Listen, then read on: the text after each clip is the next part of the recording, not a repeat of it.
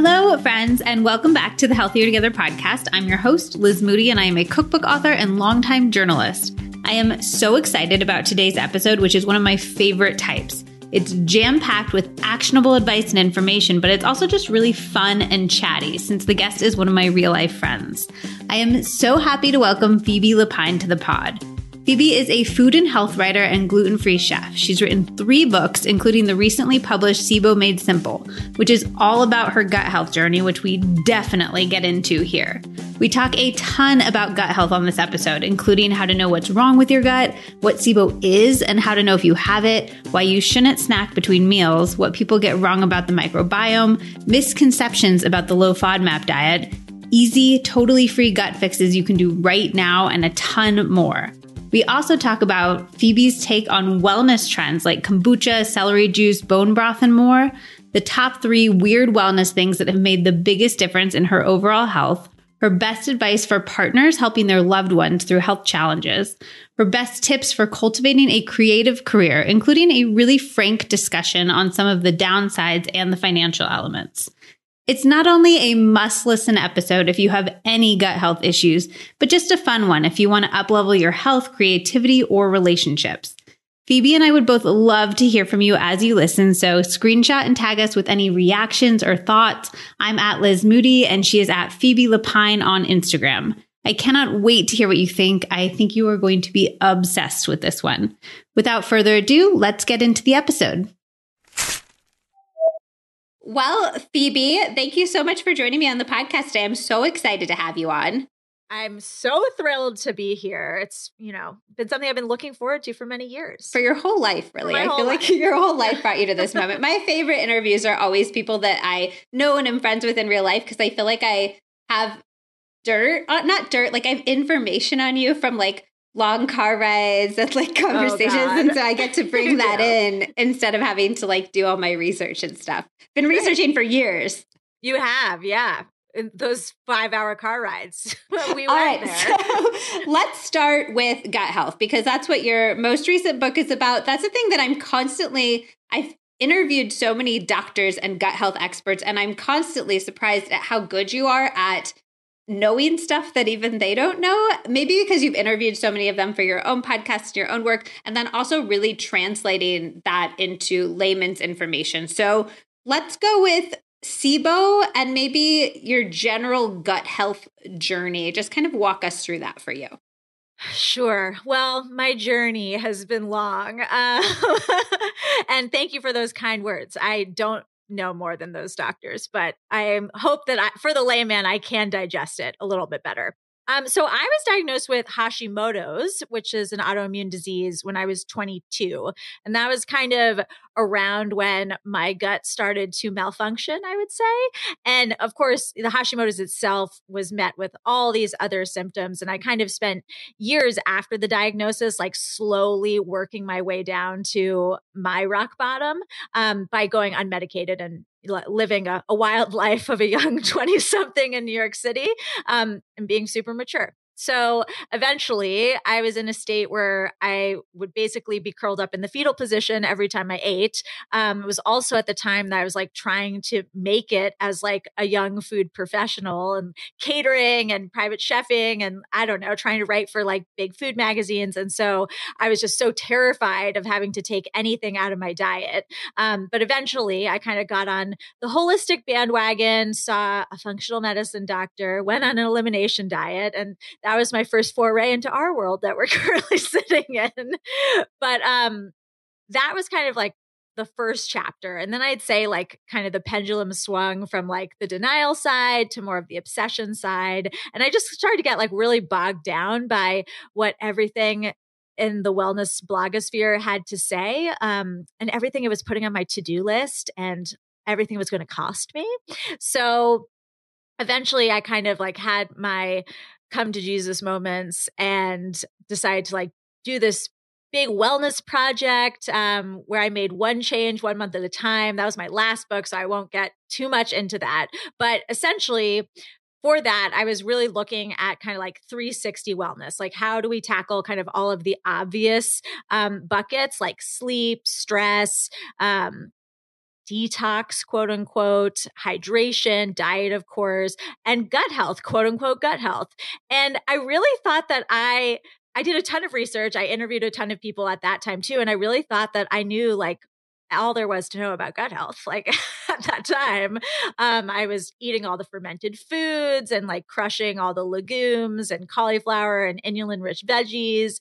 And it was all going really well. Like kind of the spoiler alert is you know my my project really did help me kind of get on a better playing field with my hashimoto's um, but then like seven months after the book came out which was i don't even know you know probably like two years later um, i started to feel like these mysterious symptoms like cropping in in my life again and it was like a little bit different than before but basically every time i ate i would just like balloon into like pregnancy level bloat and i was like burping a lot during meals which i feel like was a pretty red flag um, symptom that i had never really experienced before.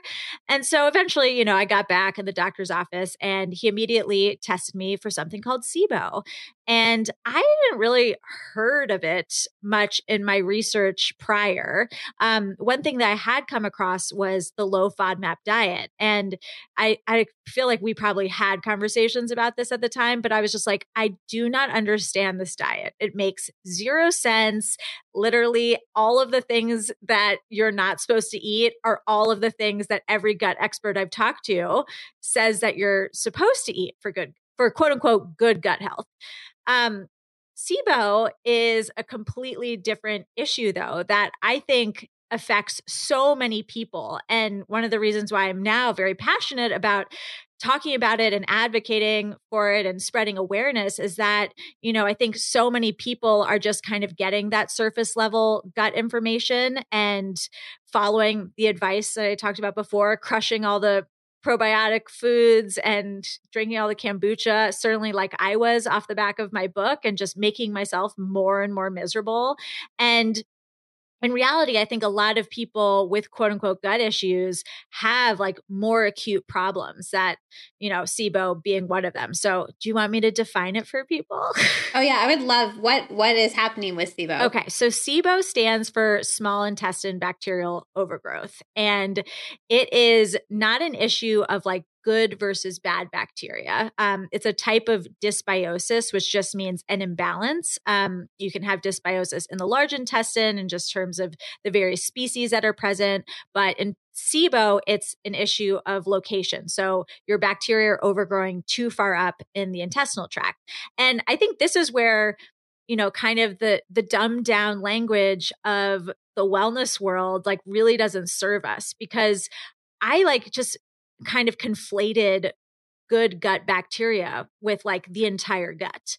And in reality, like we're mainly talking about the large intestine and each of our organs and areas of the gut, which is basically like our entire digestive system, it all has its own different microbiomes, its own different ecosystems. But the small intestine is, you know, interesting in that it doesn't have much of a role for bacteria at all. In the large intestine, they have lots of different functions and they work in tandem with your immune system and so many different things. But in the small intestine, there is like a very thin mucus lining um, separating your immune system from anything that's coming into the plant. It's also where you absorb your nutrients. So if there are like large amounts of bacteria there, not only are they competing for your nutrients and causing a lot of inflammation in terms of the gas that they release when they eat your food, but then they also can easily kind of work their way through that really thin mucus barrier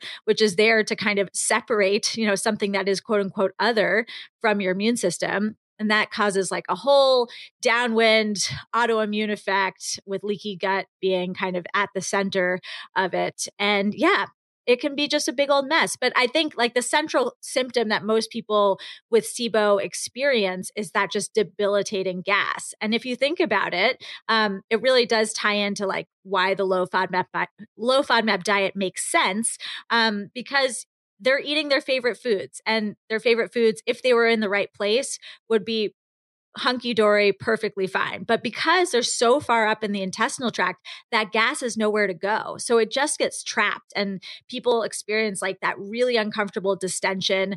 It also, you know, is looking for any sort of exit ramp, hence the burping, um, since it's a little bit further from the normal exit ramp.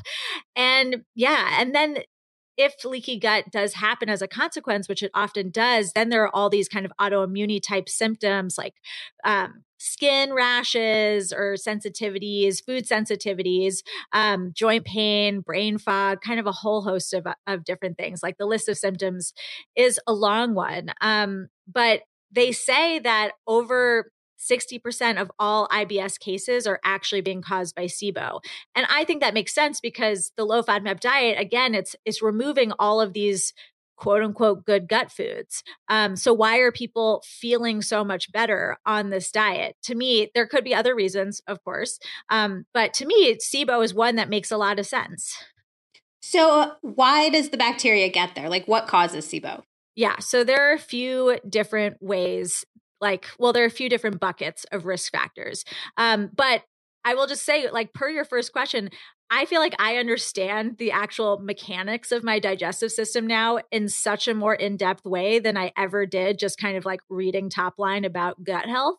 Um, so let me give you a little a little schooling. Um, it all kind of comes down to the way obviously your body is designed to function. Um, in there are a lot of safeguards to make sure that bacteria that's just naturally coming in through the nose and mouth never make it to the small intestine in a way that they can take up residency. So there are all these antimicrobial substances, primarily your stomach acid, but then also, of course, like your pancreatic enzymes and your bile. Um, and your immune system itself that are kind of designed to again like neutralize some sort of invader um, and then there is just the mechanism of the small intestines. It's not designed to cause any sort of traffic jam for anything to like pull off the highway and linger. Um, so one of the biggest buckets for SIBO is something called the migrating motor complex, which is the street sweeping mechanism that like cleans up after a meal. Um, that kind of goes off the rails. And that's one of the big reasons why bacteria could overgrow. It's also a reason why maybe you have candida or a fungal overgrowth. It's kind of like it has to do with the mechanism. So anything can overgrow. It's just an issue of like stagnation. And I heard you talk about that at the talk that we did, um, that one talk in New York. Yes. And you said that one of the best ways to combat the migrating motor complex is to just not snack between your yeah. meals, to eat your meals and like leave four to five hours. Would you say that's generally the cause of it then too is over snacking? I'd say like honestly it's kind of similar to an autoimmune disease. Anyone who's familiar, intimately familiar, maybe has one themselves know that, you know, there's you can rarely point to like one specific thing and be like, that caused my autoimmune disease. Sometimes there'll be like a catalyst event, but if you look at the kind of the risk factor list, and it's the same with SIBO, like the risk factor list includes so many things, like all that stuff just kind of piles up. And maybe there is like one thing that like lights the match and sets the whole thing on fire. With SIBO, often it is food poisoning that causes the migrating motor complex to really break down. But if you th- even if you think about that, it's like, well, like how'd you get food poisoning do you have low stomach acid like is your immune system mm. like not working properly um so yeah so the migrating motor complex what's really interesting is that it only kicks in during a fasting state of 90 minutes or more which you know in the old days was super easy because we were not like eating around the clock but um yeah i would say that snacking is for sure a risk factor i wouldn't say that like anyone has like snacking as like their sole cause of SIBO, but it could certainly be something that's like exacerbating it. Um, Is that to a level even where you would say that healthy people should try to not eat with with like 90 minutes between their snacks or meals so that they can experience that sort of street sweeper effect and get everything cleared out for the next meal? Yes. I mean, I think we're all individual, unique beings, but again, you think about the way the digestive system was designed to function. And I think it's really hard to make an argument for needing to snack around the clock. I mean, if you are hungry around the clock, it probably says more about your blood sugar than your metabolism, like as a a healthy thing. so there's the migrating motor complex, and that can get messed up by potentially snacking, but also something like food poisoning. Do you think it was food poisoning for you? Are there other causes of SIBO? Do you think your SIBO caused your Hashimoto's, or do you think your Hashimoto's like caused your SIBO? That's a really interesting question that I can't answer. I I think that my Hashimoto's caused my SIBO, but I think that food poisoning caused my Hashimoto's. That I think food poisoning was the match that like lit my autoimmune disease on fire. Um, you know, and that can cause damage to the gut in various ways um, outside of SIBO. Um, I, I mean, I think that I probably had like a parasite that just, I don't know if I ever, maybe it's still with me. Who knows? well, we'll talk about all the weird ass shit you do for I your know. parasites Oh, yeah. later. Don't worry. Um, if somebody, okay, so let's start with if somebody hears about SIBO and is like, that doesn't sound good, I want to definitely avoid that. What's like one or two lifestyle tips you would give them to not get SIBO? Yeah, I think meal spacing is a really good one that you mentioned.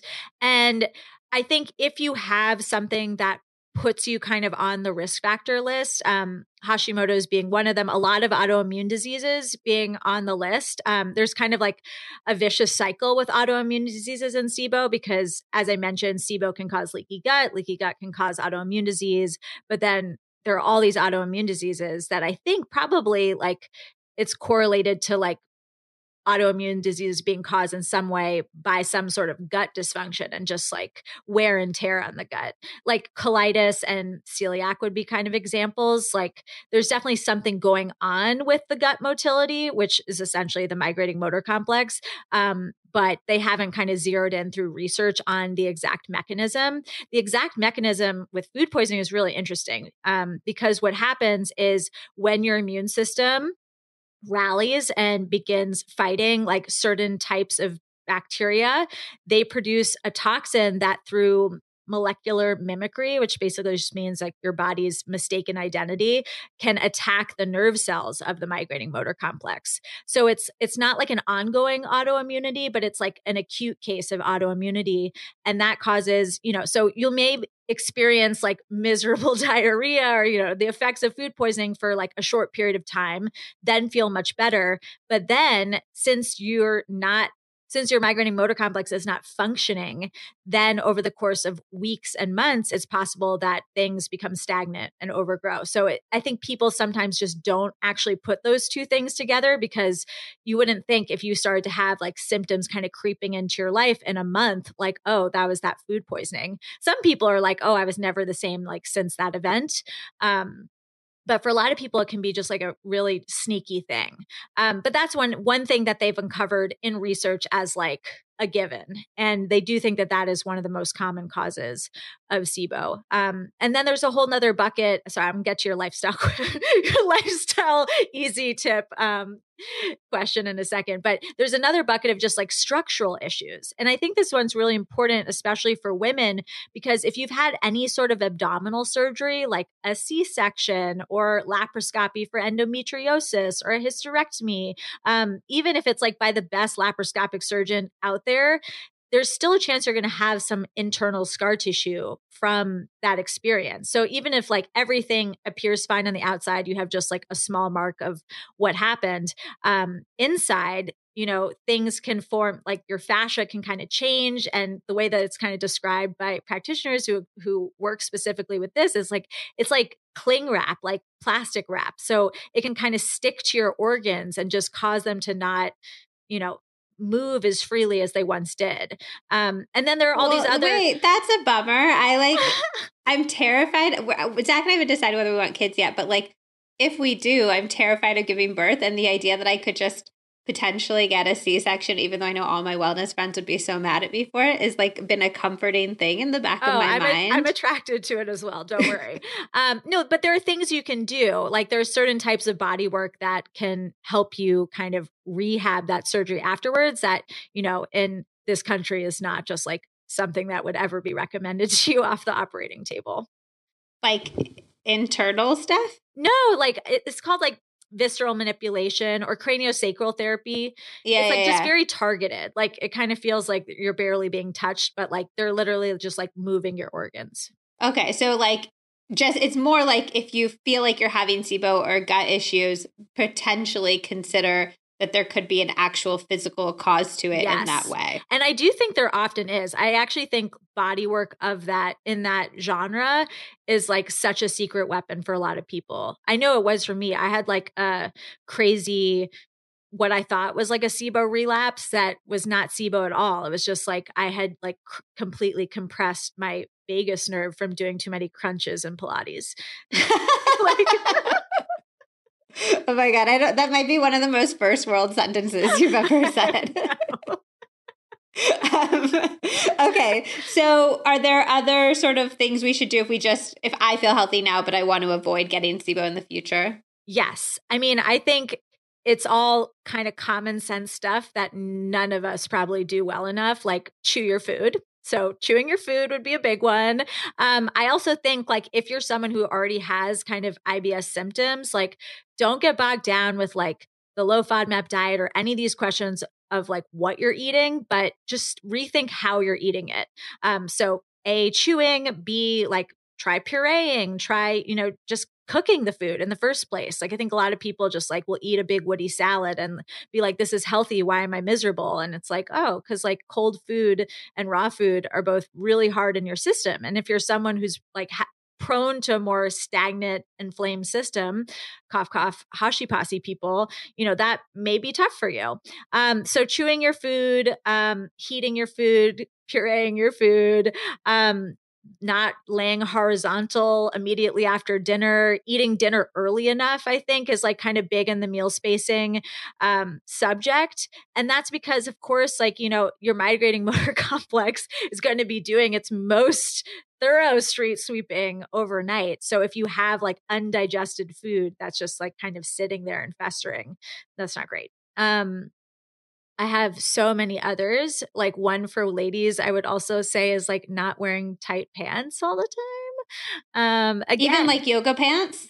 Well, I think there are some yoga pants that like are more forgiving than others. Um, my, well, I won't hate on certain brands. I don't know who your sponsors are, but my outdoor voices leggings. Oh my god, I I hate on outdoor voices. I think I've literally called them out in Instagram posts, and I remember the day I did it, I was like, I guess they're never going to sponsor me, but they make me feel like a sausage.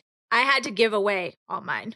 I like saved one pair that I wear like sometimes just in photos, but which I, I, find very frustrating because their whole thing is that they're um body inclusive. Yeah. Like I don't know who they're getting in their ads because th- those women would not fit the pants that they're yeah. selling. Well, they changed their materials. I have one pair that I like. They're still on the tighter side and like the less comfortable side, but I can fit in them.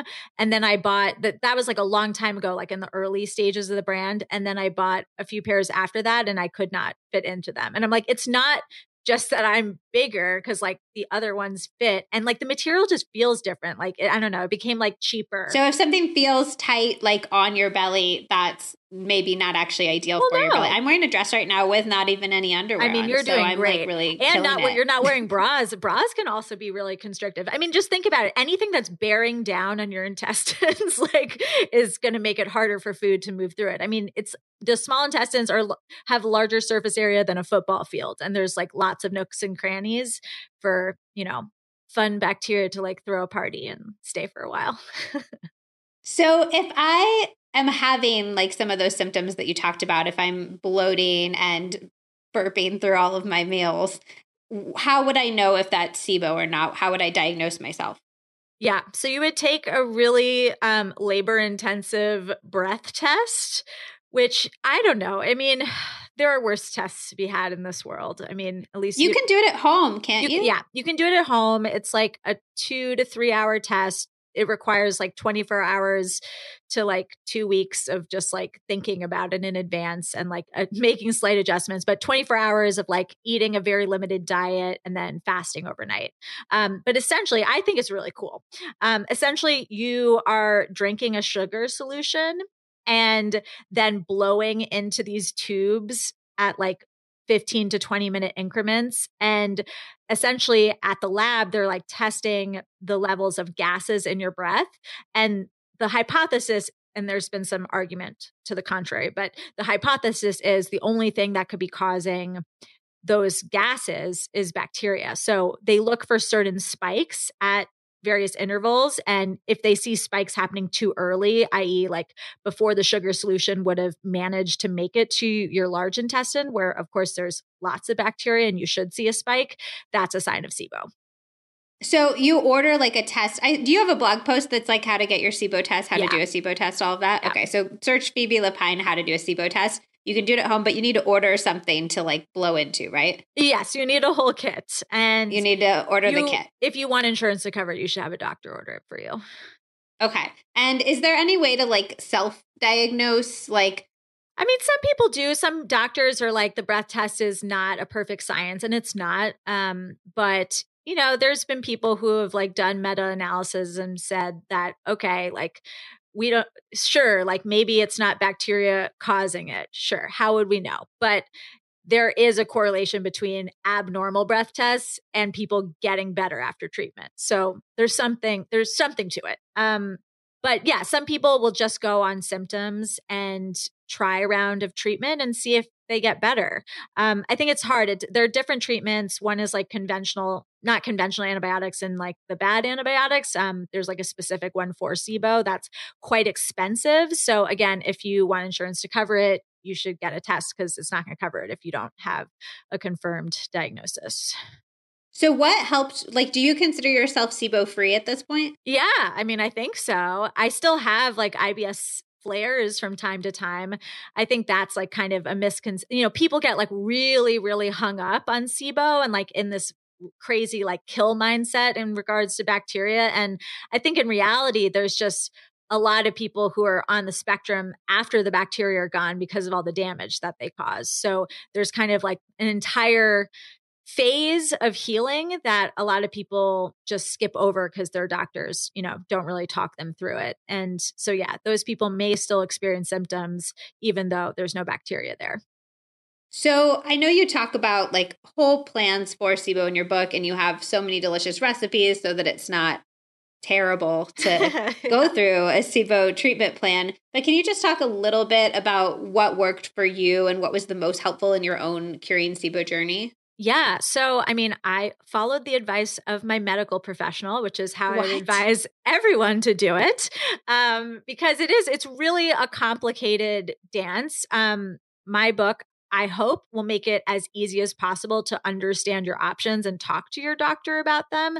Um, but there is, it's not like, a roadmap and this is like how you cure SIBO in 21 days. Like it there is no one cure or solution for everyone. Like it is actually and that's true of like so many different illnesses, but specifically with SIBO, like the experts will say like there is no one solution for everyone because if you think about it, like all of our microbiomes are more unique than a fingerprint that can go for you know whatever's overgrowing in the wrong place and so it may react to you know certain antibiotics on one person and not on another um, certain herbs on one person not on another so i did an herbal protocol um, that's kind of one bucket of options for killing your SIBO, killing your bacteria. Um, I think most people go through one kill phase or another. A lot of people go through several. Unfortunately, I think people who have like kind of chronic issues can really get stuck in just like this horrible cycle of the kill phase and forget about the whole spectrum of healing beyond that. Um, so I was really lucky. I mean, mine was fairly straightforward at the end of the day. I did my my gases weren't that high, so I didn't have like a crazy case of SIBO. Um, I can really sympathize with people who do because like my symptoms were pretty noticeable even with that minor case. Um, so I did four weeks, four to six weeks of these compound herbs. Um, there are a few protocols that have been tested and shown to be as effective as the antibiotics. Um, so some practitioners prefer if you're like really sensitive to just go with individual herbs things like oregano um, berberine herbs neem um, Allicin garlic um, is one type. It's like kind of a specific antimicrobial derivative of garlic that doesn't irritate people with IBS in the way that eating garlic as part of your meal does.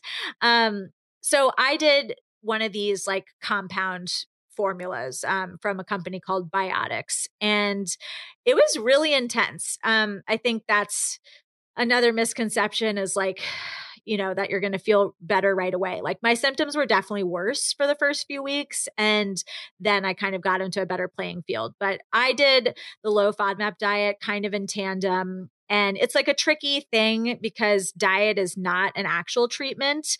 Um, it is probably the best thing for reducing symptoms, which is important because, you know, that gas as we said earlier, like it's not just uncomfortable, it is kind of like inflammatory for the gut. Um, but at the same time, you know, when you're taking away your bacteria's food sources, they can potentially go dormant. So if you're actively trying to kill them, you also don't want that to happen. So it's it's like kind of a delicate dance. It's like you want to do as much with your diet to make you more comfortable so that like you can actually like get through the treatment but still kind of you know switch things up enough or like eat a few high fodmap things here and there so that you know the actual kill protocol is doing what it needs to do. Can you talk to me about low fodmap for a second? Because i do think there's a lot of misconceptions about the low fodmap diet and when people should try it and how long they should be on it yeah. So it's a therapeutic diet. It is not like a lifestyle. I get emails all the time from people who are like, yeah, I've been low FODMAP for a few years and I'm doing great. And I'm like, oh, gosh, you're not doing great. like, that's not the goal. Um, Because there is compelling evidence that if you are on a low FODMAP diet for something like longer than two months, it does like real damage to the health of your bacterial ecosystem in your large intestine, which is again like what we rely on as like the basis for a lot of our good mental and physical health. Um, so essentially, you're taking away again all those foods that most microbiome specialists tell you to eat um, to quiet the symptoms. It's not. Do you know like, the acronym? Acronym?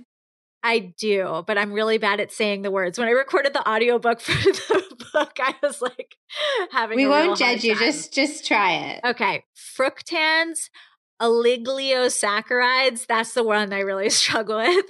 Monosaccharide, oh sorry, disaccharides, monosaccharides, and polyols. And so those are essentially talking about the types Okay, the. Go ahead. Tell. Say so yeah, they're they're not carbohydrates in like the way we think of carbohydrates, like starches. They're like the building blocks of all foods. Like that's what also bothers me about like quote unquote low carb diets. I'm like everything's a carb. if you're eating a vegetable, you're eating a carb. so yes, they are not something that you're like allergic to. They are in all plants, um, and it's why you know the list of things on the low FODMAP diet that you're not allowed to eat includes tons of really healthy vegetables. Um, again, hence why you don't want to be on it for a really long time. But you yeah, know, wait, can you say something like it's like apples and a lot of fruit? There's a lot of because again, like the um disaccharides and monosaccharides. Um, and garlic and onions, I know is on there, which is yes. so sucky. All of the alliums are on there. That's really tough. That's like what makes it the toughest diet because it's really hard to eat out.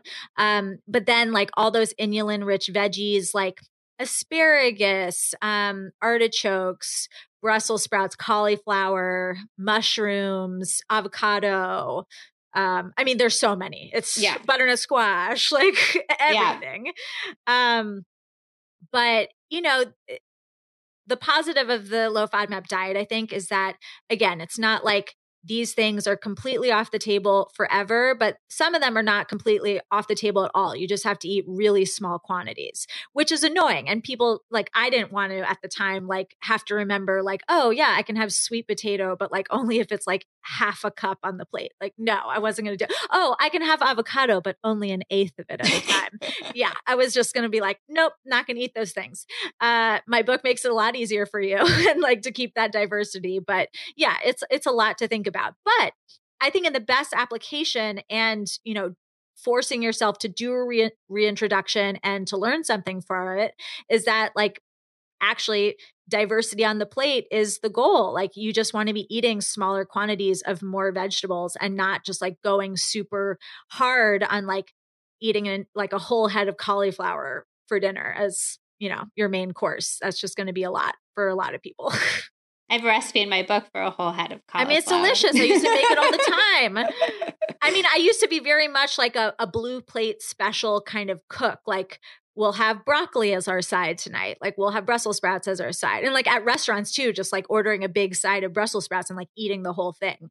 Um, so for like healthy people, people again who are just kind of looking to have their gut be at its best, the takeaway from that kind of what the, those learnings would just be like diversify your plate as much as possible. But yeah. for people who are experiencing gut issues, do you think all gut issues it's it's really about alleviation of symptoms yes. rather than curing things, yes. right? And that's the biggest misconception with SIBO that leads to a lot of food fear and disordered eating, frankly, because unfortunately, it is a condition that is directly triggered by food. I mean, it's like there's no way around it. Like you're experiencing symptoms because of bacteria eating your food.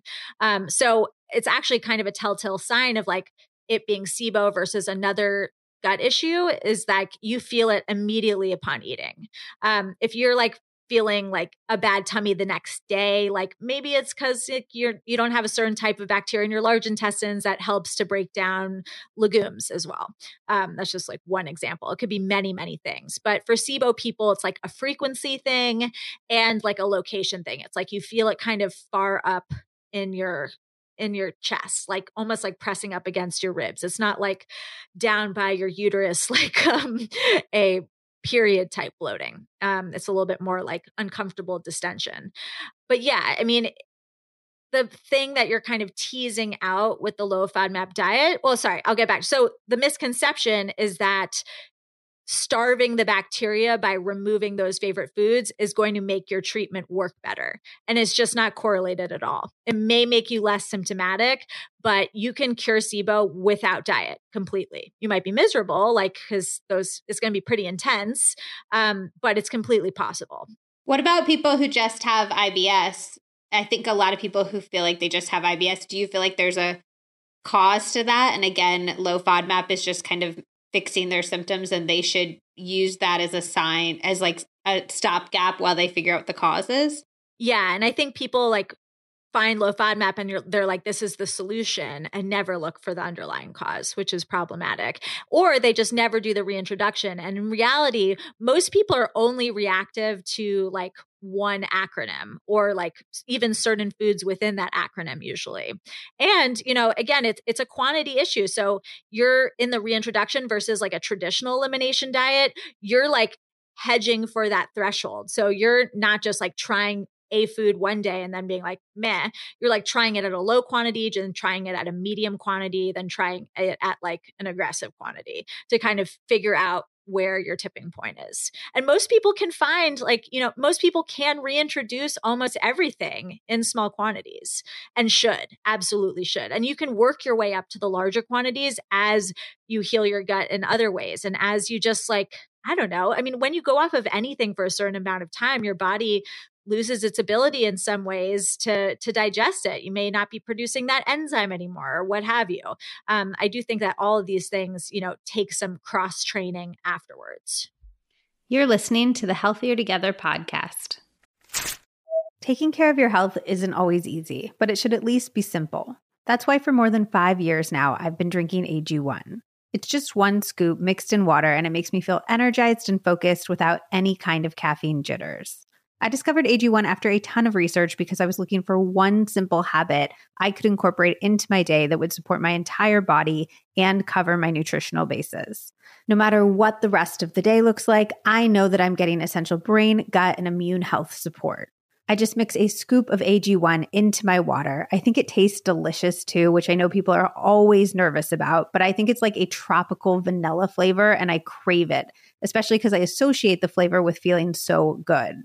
Of course, we're always trying to eat our fruits and vegetables and balance meals over here, but nobody is perfect. So AG1 helps support me with 75 vitamins, minerals, whole food source superfoods, and adaptogens. I especially love it for all of the travel I've been doing. I think it's a huge reason why I still feel so good and have avoided getting sick despite being on a plane a few times a week for so much of this year and having to eat out so often. AG1 is rigorously third party tested, which you know I always look out for. It also has less than one gram of sugar, no GMOs, and no artificial anything. AG1 is one of the highest quality products to elevate your health, And that's why I've partnered with them for so long. So if you want to take ownership of your health, start with AG1. Try AG1 and get a free one year supply of vitamin D3 and K2 and five free AG1 travel packs with your first purchase exclusively at drinkag1.com slash Liz Moody. That's drinkag1.com slash Liz Moody. Check it out. Many of you know that I am, unfortunately, allergic to my beautiful cat baby, Bella. I haven't let that prevent me from snuggling her constantly, which has resulted in a near perpetual state of itchy eyes and a runny nose. I first tried out Life Seasons because their Breathe X supplement has the best list of ingredients I've seen in terms of helping with allergies. It has basically all of the ingredients that doctors would recommend when I'd write articles about eliminating allergies. It has quercetin, vitamin C, bromelain, and nettle. I started taking them a few months ago. I do two in the morning and two at night. And honestly, they have made a huge difference. I can breathe better, I'm less itchy, and I'm free to annoy Bella with as many cuddles as I'd like. Life Seasons is truly an impressive company with some of the best supplement formulations. I've also tried their Rest ZZZ, which comes in a variety with melatonin and without, on nights that I have a hard time sleeping and has helped immensely. Life Seasons has incredibly high standards for both their formulations and the products themselves. They do extensive testing on the ingredients at multiple stages in the process, ensuring they're free of heavy metals, microbes, and that they're as potent as possible. They're sort of the best of both worlds, combining natural herbs. They have a master herbalist on staff with the latest research and validation methods. They're even running a number of their own clinical trials, which I think is so cool. You can go to lifeseasons.com or click the link in the show notes to check out their full line. They have products for gut health, inflammation, immunity, and many, many more, including my beloved allergy blend. They have also given me a discount code you can use Healthier Together, like the name of this podcast, all one word, Healthier Together, for 15% off your order. I cannot wait to hear what you think. Now, let's get back to the episode. So, if somebody's listening to this and they just kind of feel like they have general gut issues, like they feel like they get stomach aches sometimes. Maybe they're not pooping as regularly as they would like to, or they're pooping too often, um, or they feel bloated a lot. Do you recommend starting with the SIBO test? Do you recommend starting with the low FODMAP diet? How do we kind of like get to the bottom of what's causing it and what we should do? Yeah, well, it depends on the severity. I mean, unfortunately, now that SIBO one part of SIBO awareness that is not a positive is people just like hearing the symptoms and being like, oh my God, I have SIBO. But the reality is that over 40 different conditions can cause IBS symptoms. Um, I think it's worthwhile to, over the years, especially if you've had gut issues your whole life, to troubleshoot. I mean, there's a lot of undiagnosed celiac disease in this world. There's like a lot of kind of bigger issues, lifelong issues that can go undiagnosed if you think that SIBO or IBS is like a diagnosis that is like book close like i'm going to move on with my life um because even sibo itself i mean that's the reason why it becomes chronic is because people don't take the time to dig into their root cause and kind of SIBO, similar to IBS, is not a disease. It's just a sign that something's gone wrong in the body. And usually, as we talked about earlier, like it's several things. It's like a whole list of things. And sometimes you know maybe that that root cause is not something you can reverse um you know my hashimoto's at this point is probably here to stay but i know how to kind of safeguard against you know what is making me more prone to sibo because of my hashimoto's the motility issue the low stomach acid you know these are things that i can kind of safeguard in my daily life.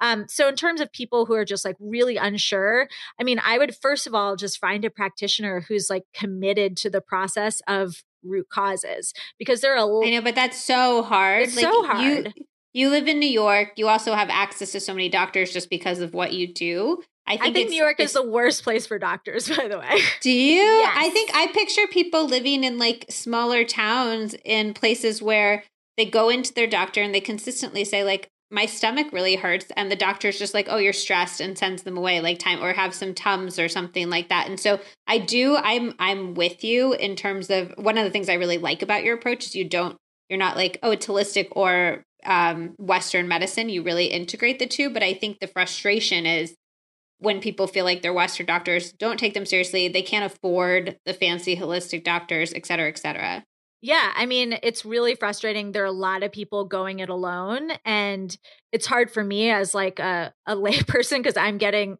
you know, messages all the time asking me for advice. Because I mean, even I will say, even I, who saw a great functional medicine doctor in New York, had to do a lot of it myself. You know, it's just like even the best doctor is going to send you home with like only so much information that you're going to then have to kind of dig into a little bit further. But I would say, that said, in terms of kind of the root cause list, like you need a doctor to test for those things. Like even, you know, Joe, even like a conventional, there are a lot of conventional slash Western medicine doctors who are not educated on this, but who might be willing to run the tests for you, who might be open to learning about SIBO, who might be open to just ordering the test, who, you know, can submit the test for celiac, you know, who can refer you to a GI to rule out IBD. You know, these are all things that need to slowly be ticked off, unfortunately, if you don't find something else kind of along the way. I mean, even for me, I had never had a colonoscopy or endoscopy before. And like kind of realized at some point in my journey post SIBO, I was like, oh, God, like, you know, these things are, you know, I'm high risk for these things because I know that, you know, they are such a big they have such a big correlation with SIBO. And, you know, if you're already on the autoimmune spectrum, it's very possible that there's more than one thing going on. Like I need to finally invest in in ruling these things out. So you would kind of go to your normal doctor and maybe ask for some tests, try to get to the root cause, and then kind of examine proto- or examine protocols for whatever comes back positive if something does. That would be sort of your first port in the storm if you're having gut issues. Well, no. I mean, I think that there is something that can be done. There are a lot of things that can be done on your own if you want to just have immediate relief, like some sort of elimination diet being one of them. I don't think a low FODMAP diet is honestly the first step. I think a lot of people like it could be like a basic food sensitivity or allergen. So, you know, I would kind of go with the big guns first. And that actually, I think, goes for SIBO people as well. It's kind of one of the things that I think my book tackles that a lot of the SIBO reading I've done and interviews I've done and with specialists don't is that hello like if SIBO causes leaky gut like a lot of people are going to be having immune reactions to food. Mm. and low FODMAP is not an allergen free diet. You can have gluten you can have dairy you can have soy and corn. You can have all these things to some extent on a low FODMAP diet. So my book doesn't include any of those things just because I think it's important to, again, like rule out the big guns. Um, because it could be, you know, you just have a case of leaky gut and have food sensitivities and don't have SIBO at all. Um, there are so many different things that can cause leaky gut. Um, so, yeah, I would say you can experiment a bit with food. If food doesn't seem to do it. Again, if it's like a frequency thing, like if you're having stomach issues every once in a while, that could 100% be an ingredient you're eating. If you're miserable every time you eat, that kind of points to, you know, something else going on. So I think that honestly, like some sort of testing is worthwhile at that point because just going on a low FODMAP diet, you know, I don't know. It's it's going to maybe help you out on the other end of it once you reintroduce and maybe can make some tweaks to your diet, but um it might it's not like kind of diagnostic in and of itself. You've mentioned this is veering a little bit away from the gut health stuff, but not that much. You've mentioned that you have hashis. Are you celiac or do you just do gluten free for your hashis? I do gluten free for my hashis. I ruled out celiac um, last year or two years ago. And I think one of the things that has really impressed me about you is that you haven't let any of these chronic illnesses that you deal with get in the way of you living your life at all. Like you travel so much. Um, you we we just do the trips that you guys do after you do them because they're good. I mean, I, feel the same way about like you. To do. I'm like always taking notes. um, but how do you balance getting your pretty specific needs taken care of and still being able to kind of live this very full, beautiful life that you live? I mean, that was kind of my year long experiment like with the wellness project. Like the subtitle of that book which was like kind of the the point of my mission was like to figure out how to live your life um so how to heal your body without giving up your life. Um because i really do think and this goes for sibo as well like stress anxiety all these things are incredibly corrosive to health. I think they're way more damaging than any ingredient that maybe your immune system is reacting to.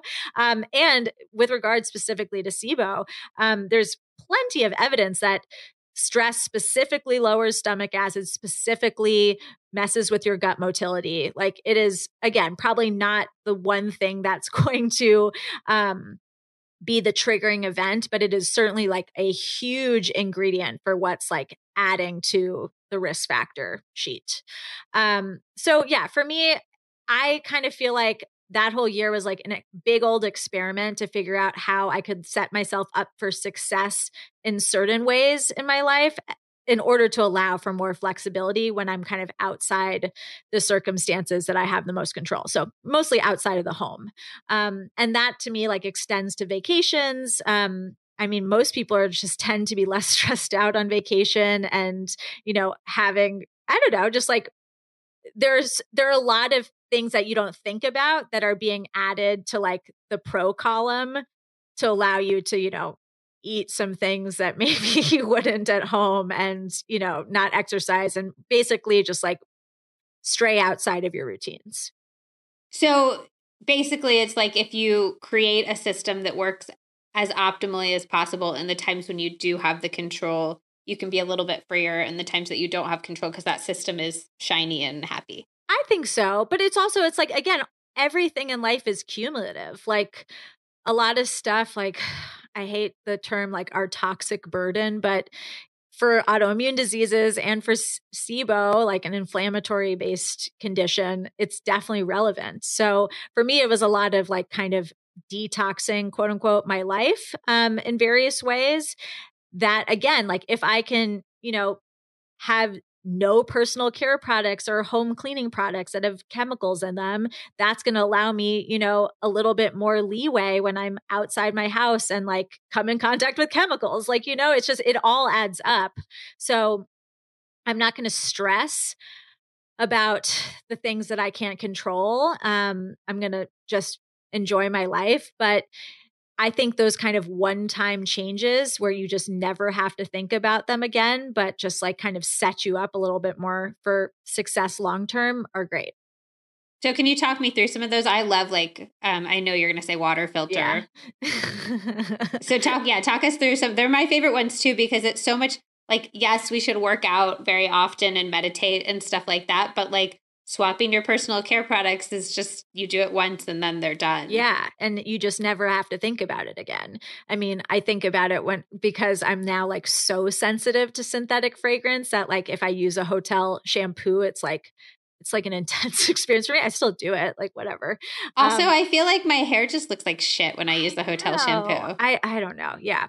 Um, but so water filter I think is a big one um for many reasons, but specifically for Hashimoto's people in terms of the chlorine and the fluoride. Not all water filters will take the fluoride out, but even just getting the chlorine out would be, you know, a huge boon to your system. It's also a huge boon to your overall gut health too because hello, like chlorine in pools is designed to kill algae. Well, that's why in no in the water supply too, chlorine is literally in there so we don't get like cholera to like kill the bacteria, which is great. I'm all about yeah. not getting cholera. Then it kills other things inside you too. then it, it would completely make sense that it would kill the bacteria in your body. It feels it actually feels like a nice system to me. I just think it should be more normalized that they're gonna add all this shit to it so that you don't get cholera in the water system. And then every house should have a thing to take that stuff out. So you're just drinking like clean and pure water. I know. Well, and it's like a whole issue of infrastructure too, because like there's hello Flint, Michigan, there's a lot of lead that's just unfortunately like a result of just aging infrastructure that would cost probably it would probably cost less to like send every family a water filter than to fix. Um, of course, that water's also like being used on all the food we eat and like on the animals. Like i mean it's just a mess but um if you can there are plenty of affordable options for water filters. I would say that i would invest in one that's like in the hundred dollar range that you only have to change the filter once a year because the pitcher filters for the most part, which are like kind of the under a hundred dollar price range, you have to change the filter like every two months. And that ends up being more expensive in the long term than actually just getting the more expensive filter. And you're just not going to remember to replace them every two months. I would also say, like, don't be intimidated. We have an under sink one that we actually literally just install in every Airbnb that we go Ooh. to. And we have a shower filter we just install. And it takes under 10 minutes to literally do both of them. So I'd say also, like, don't be intimidated by the ones that look a little more complicated Yeah. because usually they're much simpler than they look the look. shower ones are easy. The shower ones are like, super easy and do it for vanity, if not for your Yes. health. Like your skin and your hair look so much better when you use a shower filter than when you don't. Yeah, and the chlorine is, you know, ki- killing the delicate microbiome on your skin as well. Um, Which we're just now learning, like how important so that important. is. Yes. Yeah. Okay, so what are other sort of like one-time easy swaps that you recommend? Well, the personal care products for sure. I think that's huge. Like, but anything that can just like quote unquote limit your toxic burden in that way. I think, and this is I maybe more optional, but um, I think setting your bedroom up is like the best thing that you can do. It's very expensive, but making sure you have a good quality mattress that's not like off gassing. Um, if you want to go crazy, you can get an air filter for your bedroom and just run it at night. Again, that's kind of there's nowhere else in your home where you're spending like uninterrupted eight hours just like breathing in whatever's around. Well, that's why I think too. Um, like I'm not going to buy organic clothes. I mean, I if I was rich, I would Yeah. buy you know all organic clothes, but I'm but just not even then. You'd be attracted to really expensive non-organic clothes. Yeah. yeah, probably would be. But I can sleep on organic sheets, Yeah. and I'm spending literally as much time in the sheets every night as I am in my clothes. So I feel like it's a really nice compromise. It's a really good place to put your money that like for some reason people don't think to because like you're unconscious there. So like what do you care? But no, it matters. So I know you've tried like a zillion other. These might not be like one-time solutions, but you've tried pretty much every wellness thing in existence, like from lemon water to your guys' very intense home sauna bag. Um, what are like maybe three wellness things that you think are really worth it, and three that you think are totally a waste of money? Well, I was going to say I've rejected a lot. Like I've not tried a lot of things. I've like come across a lot of things, but um I'm actually like pretty ungadgety um because I felt like that was kind of where a lot of the the to-do list skewed when I first started like getting into holistic health and like again where I was like I have to spend money on all of these things like no. Um so the sauna blanket is a luxury and it's something that we enjoy, but that is probably the only thing in my home that's like a weird wellness thing. Do you think that it's worth it? Like, would you put that on top three things if people wanted to sort of wellness up their life? Because it can be things you buy, or it can be like practices. Like meditation could be on the Okay. list or not. Celery right. juice could be on the list or not.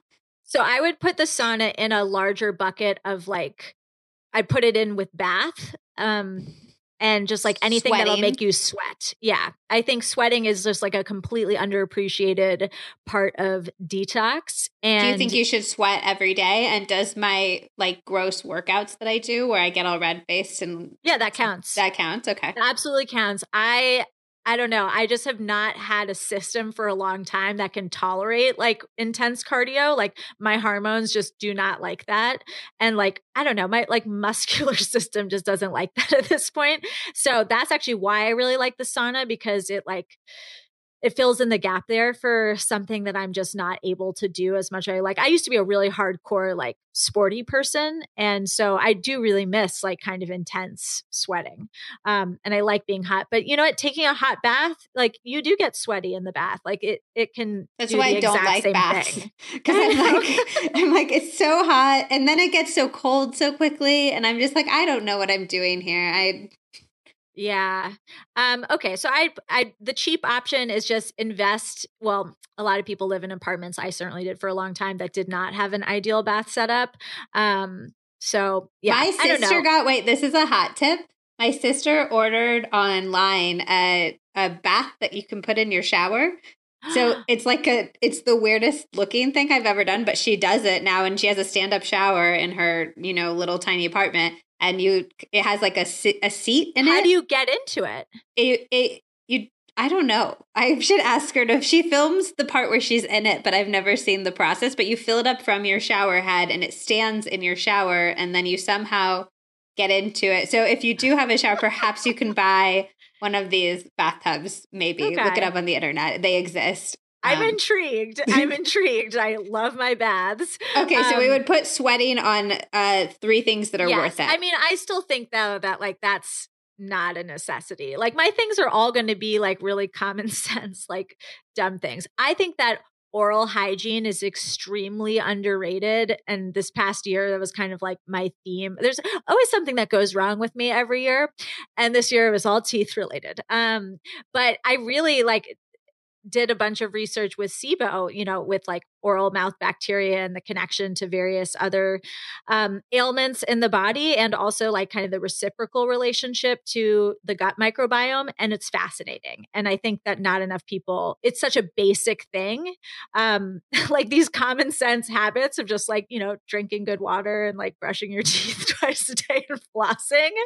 Do you think, um, is there like things people are doing wrong with their oral hygiene that are messing with their oral hygiene? I, I think people just don't pay enough attention to it. I do think that I mean it's a it's there are two camps in terms of the fluoride no fluoride toothpaste. Um, but I think if you can buy a toothpaste that doesn't have junk in it, even if it does have fluoride, like if it just doesn't have like um, SLS in it and some of these other additives, that's great. Um, there are some incredible brands now that like remineralize the teeth. There are various mouthwashes that are made from different herbal blends that again can kind of like are naturally antimicrobial.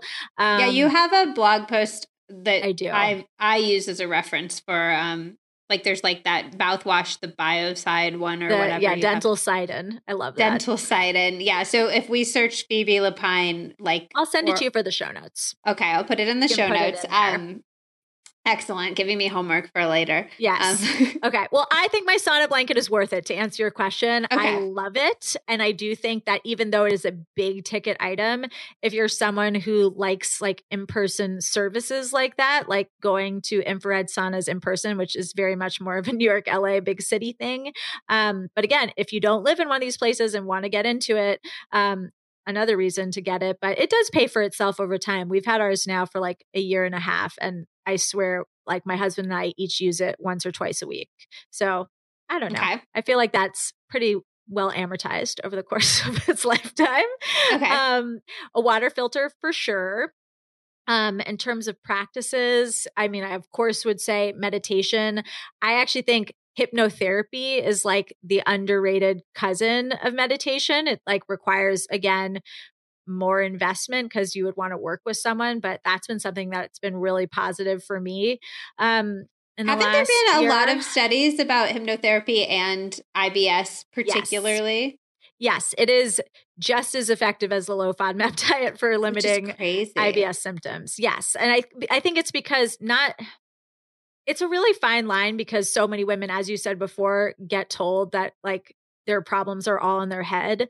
But at the same time, like stress and anxiety really do cause a lot of our problems. It is a fine line. and sure. the mind is so powerful. So, kind of what I've discovered in hypnotherapy is like it is not important at all for you to believe any of the things you're telling yourself or like any of the quote unquote trances that you're being put in. Like just hearing the language and the imagery and being forced to go there like is doing so much on a subconscious level that like it's just like the work is being done for you and eventually like it is like medicine going to take hold that's interesting i do have a whole episode on hypnosis um, with grace smith if anybody's interested in exploring hypnosis more i used it for my fear of flying and i found it really really helpful um, and you can do it online virtually all of that and usually yeah. if you work with a practitioner they'll give you recordings so you can listen mm-hmm. to them later and kind of get more bang for your buck. Okay, I feel like that was three. What's three things that you think are super overhyped in the wellness world?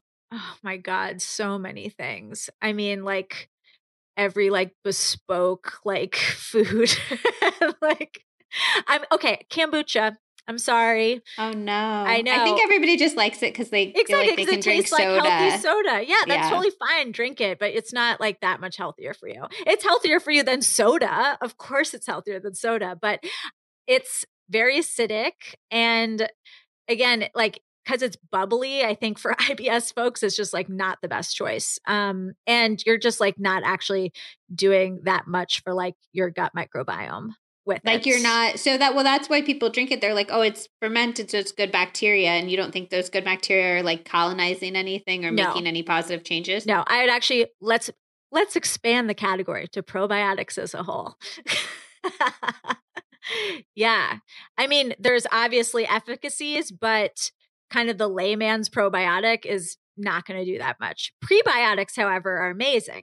Um, prebiotics are the key. Um, why why can you explain why yeah. So, kind of the analogy that I like for them is um, probiotics are like buying expensive fertilizer. And then if you're just, if you're not doing other things in your diet, it's like not watering the plants. So you can buy, you can douse your garden with as much expensive fertilizer as you want. But like if you're not going to water the plants, it just doesn't matter. So I would say step one is always just to water the plants and see how you do.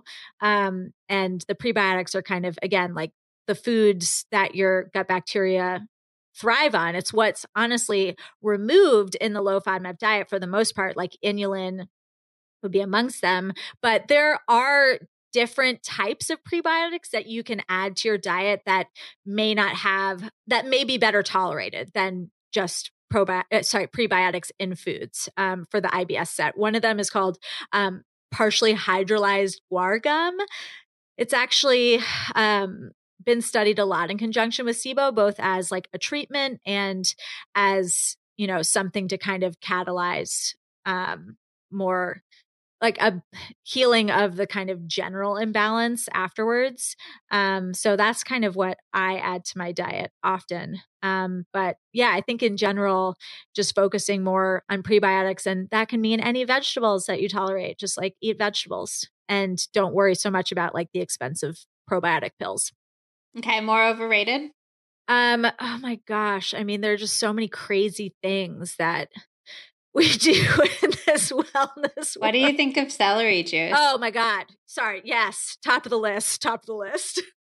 I always get uh, whenever I come out against celery juice, I get a lot of hate and a lot of people who just share their anecdote about how celery juice is, you know, it's cured their skin completely, it's cured their gut, they feel so good. And I'm like, have you tried drinking the same amount of water yeah. morning? Well, honestly, it, I mean, there's an analogy to the kombucha. Like, of course, if you're switching your diet Coke for kombucha, like, it's better for you. Of course, if you're like switching your egg McMuffin for celery juice in the morning, that's a huge step in the right direction. But it's not the celery. It's like the fact that you're putting something green in your body first thing in the morning. And it'd be much better to just like eat some celery or like eat any vegetables. Um, so you have the fiber.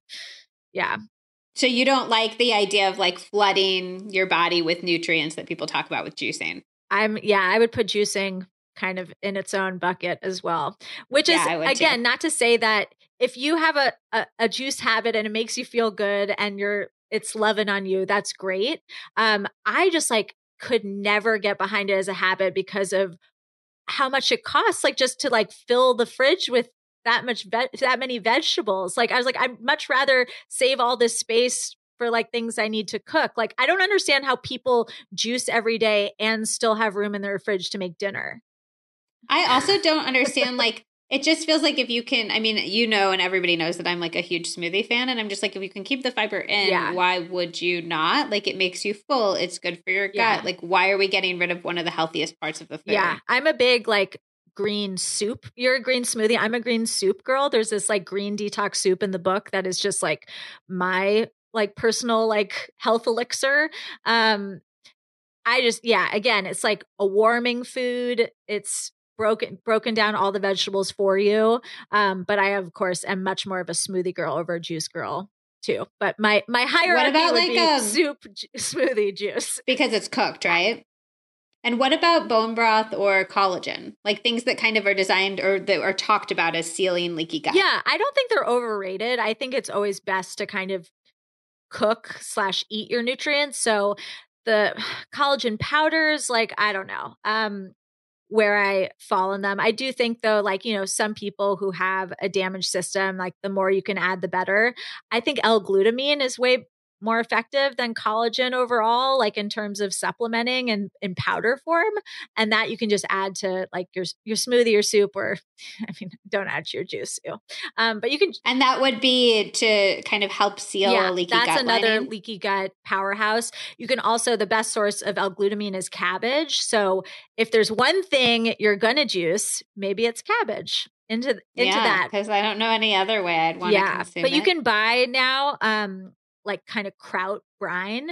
So if there's any probiotic food if there are probi- the probiotic foods that I stand behind are actually yogurt. Um, there's actually a lot of good evidence behind like specifically like full fat dairy yogurt.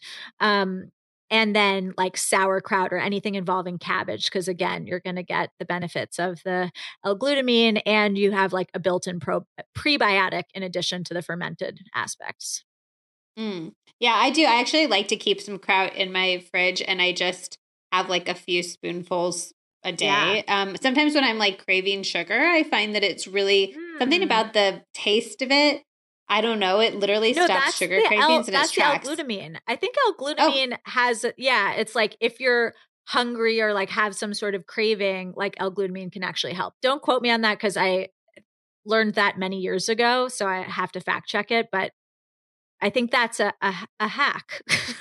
Interesting. I like that as a hack. You're listening to the Healthier Together podcast. Red light therapy is one of those things that keeps being cited as a favorite tool of so many of the world leading doctors on this podcast. It is an absolute game changer for your skin. It reduces scars, stretch marks, blemishes, and it boosts collagen, and it stimulates hair growth for healthier, thicker hair. It also reduces inflammation at a cellular level, which is why I don't like to just expose my face to it. I like to go whole body for maximum energy and healing. That's why I love Bon Charge's Max Red Light Therapy device. It's a panel that you sit in front of at home. I use it while I'm meditating, which is such a good habit stack. And you get those full body benefits in addition to the skin benefits. Also, by the way, you have skin on your whole body. It has made as much of a difference in the sun damage on my chest as it has on my face. And it comes with protective eye goggles, which is so important. I have personally noticed a huge difference in my skin, but also in my mood. It makes me happier and calmer. And most importantly for me, this is something I've been working on a lot recently in my energy levels, which makes sense given red light's positive impacts on our mitochondria, the energy centers of our body.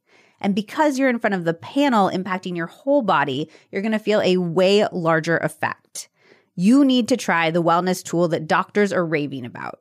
Order the Bon Charge Max Red Light Therapy device and start experiencing the amazing benefits today. For a limited time, my listeners get 15% off when you order from boncharge.com and use my exclusive promo code Liz Moody at checkout. While you're there, grab some of the circadian rhythm setting light bulbs. Yes, those are real. Yes, they're very cool. They're the ultimate addition to your daily circ walk. That is B O N C H A rge.com. You'll also get free shipping and a 12 month warranty. Go now to get this exclusive offer. That's boncharge.com with promo code Liz Moody to get 15% off.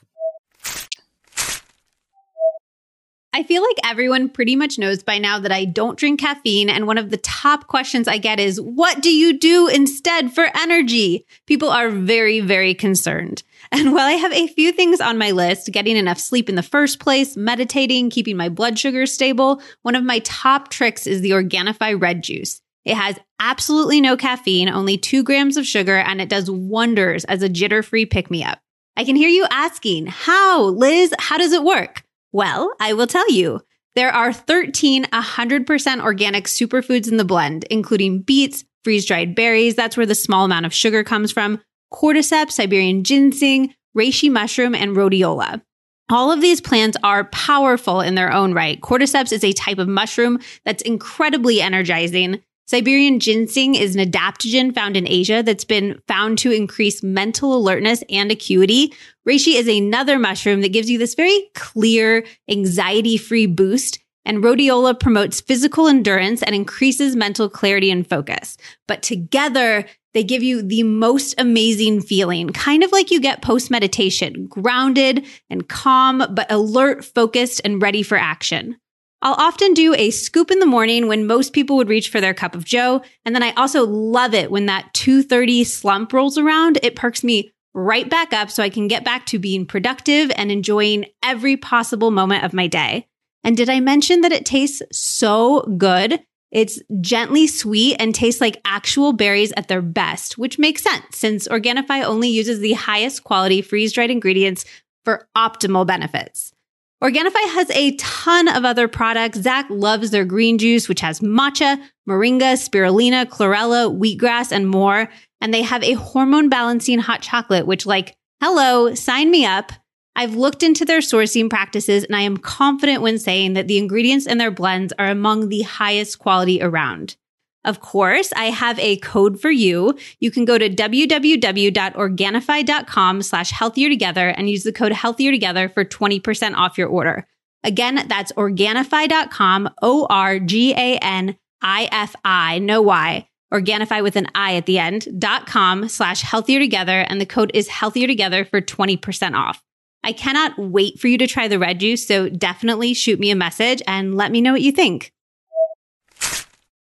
Okay, let's talk about your relationship for a, sec- oh. a second. How do you think all of your um, health issues have impacted your relationship? Do you think there's things that Charlie has struggled with or that he's done really well as a partner of somebody dealing with all of this? Yeah, it was funny. I was like really thinking back. I had a long drive earlier today and I was thinking back to kind of the year that we met and like the state of things. Um, it's definitely like a narrative theme in my book, The Wellness Project, um, because I certainly struggled with Charlie at the beginning. Um, and mostly it was my own struggles, like trying to be the cool girl and like not feeling like I could authentically like be my my healing journey self in front of him because he is like a tried and true hedonist. But Uh, yeah, it's it's it's something that I don't think anyone's going to like heal on their own or make any habit changes on the, their own until they're ready. Like it took many many years of me like kind of modeling certain behaviors for Charlie to to want to adopt any of them himself. But of course, you know, my eating habits have like a halo effect at home if I'm the one who's primarily cooking. Um, but I, it was really tough in the beginning, like in my in my 20s. Um, once we got into the 30s, lifestyle started to change. Um, he got more on board and quarantine oh my god he's lost so much weight he's like withering away he's riding his stationary he bought one of those like um this would be one of his like least underrated like the best purchases and i have to second it just because he loves it so much but he got one of those um like adapters for your physical bike so you can make it into a stationary bike at home. Oh, that's cool. And it's like great for New York City apartments because you can just break it down and like put it under the bed. So there's that's no awesome. like ugly Peloton in your living room. So, did was there like tools you gave him or ways that you were able? People always ask me for Zach, like, how do I help him help me with my anxiety? And I never know what to tell them. Um, and I'm curious if you would, if you've done anything with Charlie that that would be helpful for other people in the same situation. Oh my gosh, I actually think um, this is a hard one to translate to mental health, but getting him more involved in my doctor's appointments, I think was important. And I also think that's a really great hack for anyone dealing with chronic illness and just like really overwhelming medical issues is like, it's really helpful to have a buddy in the room with you. I actually dragged my best friend with me to the doctor. Um, early on before Charlie and I started dating is actually ironically the friend that introduced us but you know, just getting a partner in the room, someone who's just like, I don't know, less, not that your partner is going to be any less emotionally invested, but these are emotional conversations a lot of the time. Um, I felt like anytime I was like receiving health news was not like triggering, but it was just like, I don't know, I was at, in a heightened emotional state. And it's helpful to just have someone who's a little bit more detached there to ask follow up questions on your behalf. Um, Charlie in particular is like a terrible question asker, but just like having him there, you know, to to hear things firsthand without my regurgitating them, I think um kind of like so like it makes it exactly, more real. I was about to say it solidifies the reality of the situation for him. For him. Interesting. You guys have such a like I think I think you have a lot of relationship tools even outside of the chronic illness category. Like you've you guys have said stuff that you've done in your relationship that like Zach and I have stolen, and Wait, I feel like you they? did I like no idea. they're like um oh one thing is you guys have like a silly name for each other, and when stuff like it's oh, like a oh, designated a name that makes you yeah that makes you laugh. So if you're in the middle of an argument, it's escalating, you can kind of say this silly thing, and I feel like do you either I don't know if you've like done something that you've paid for that was a couples workshop, or you just have like an older couple who's like geniuses that help you in your relationship or is it's it both? both yeah we've paid them no okay. we have um okay. we have mentors um who are this couple sadly um the husband who is a very close friend of ours and someone that charlie worked with um in a career capacity passed away but him and his wife um they're both coaches and they both do a lot of like couples work not as like relationship um therapists or anything like that but just in helping you kind of come up with your your dream future.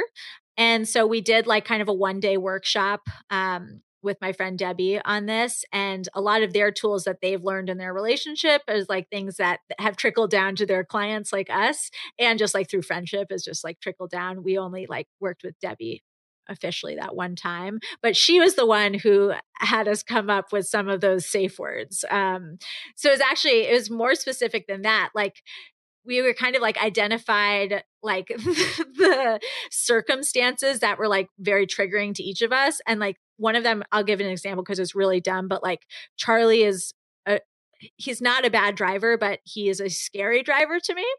A lot of the time he's like definitely um a why am I, why am I blanking the word? when you get too close to the car in front of you. Tailgater. Um tailgater? Yeah. Yeah. Um and when he gets too close to the car in front of him, I get very nervous. And, um, but then like you know it, it's so annoying to have the person in the driver's seat be like ah because then it like makes you freak out. So we came up with a code word around that toot toot beep beep.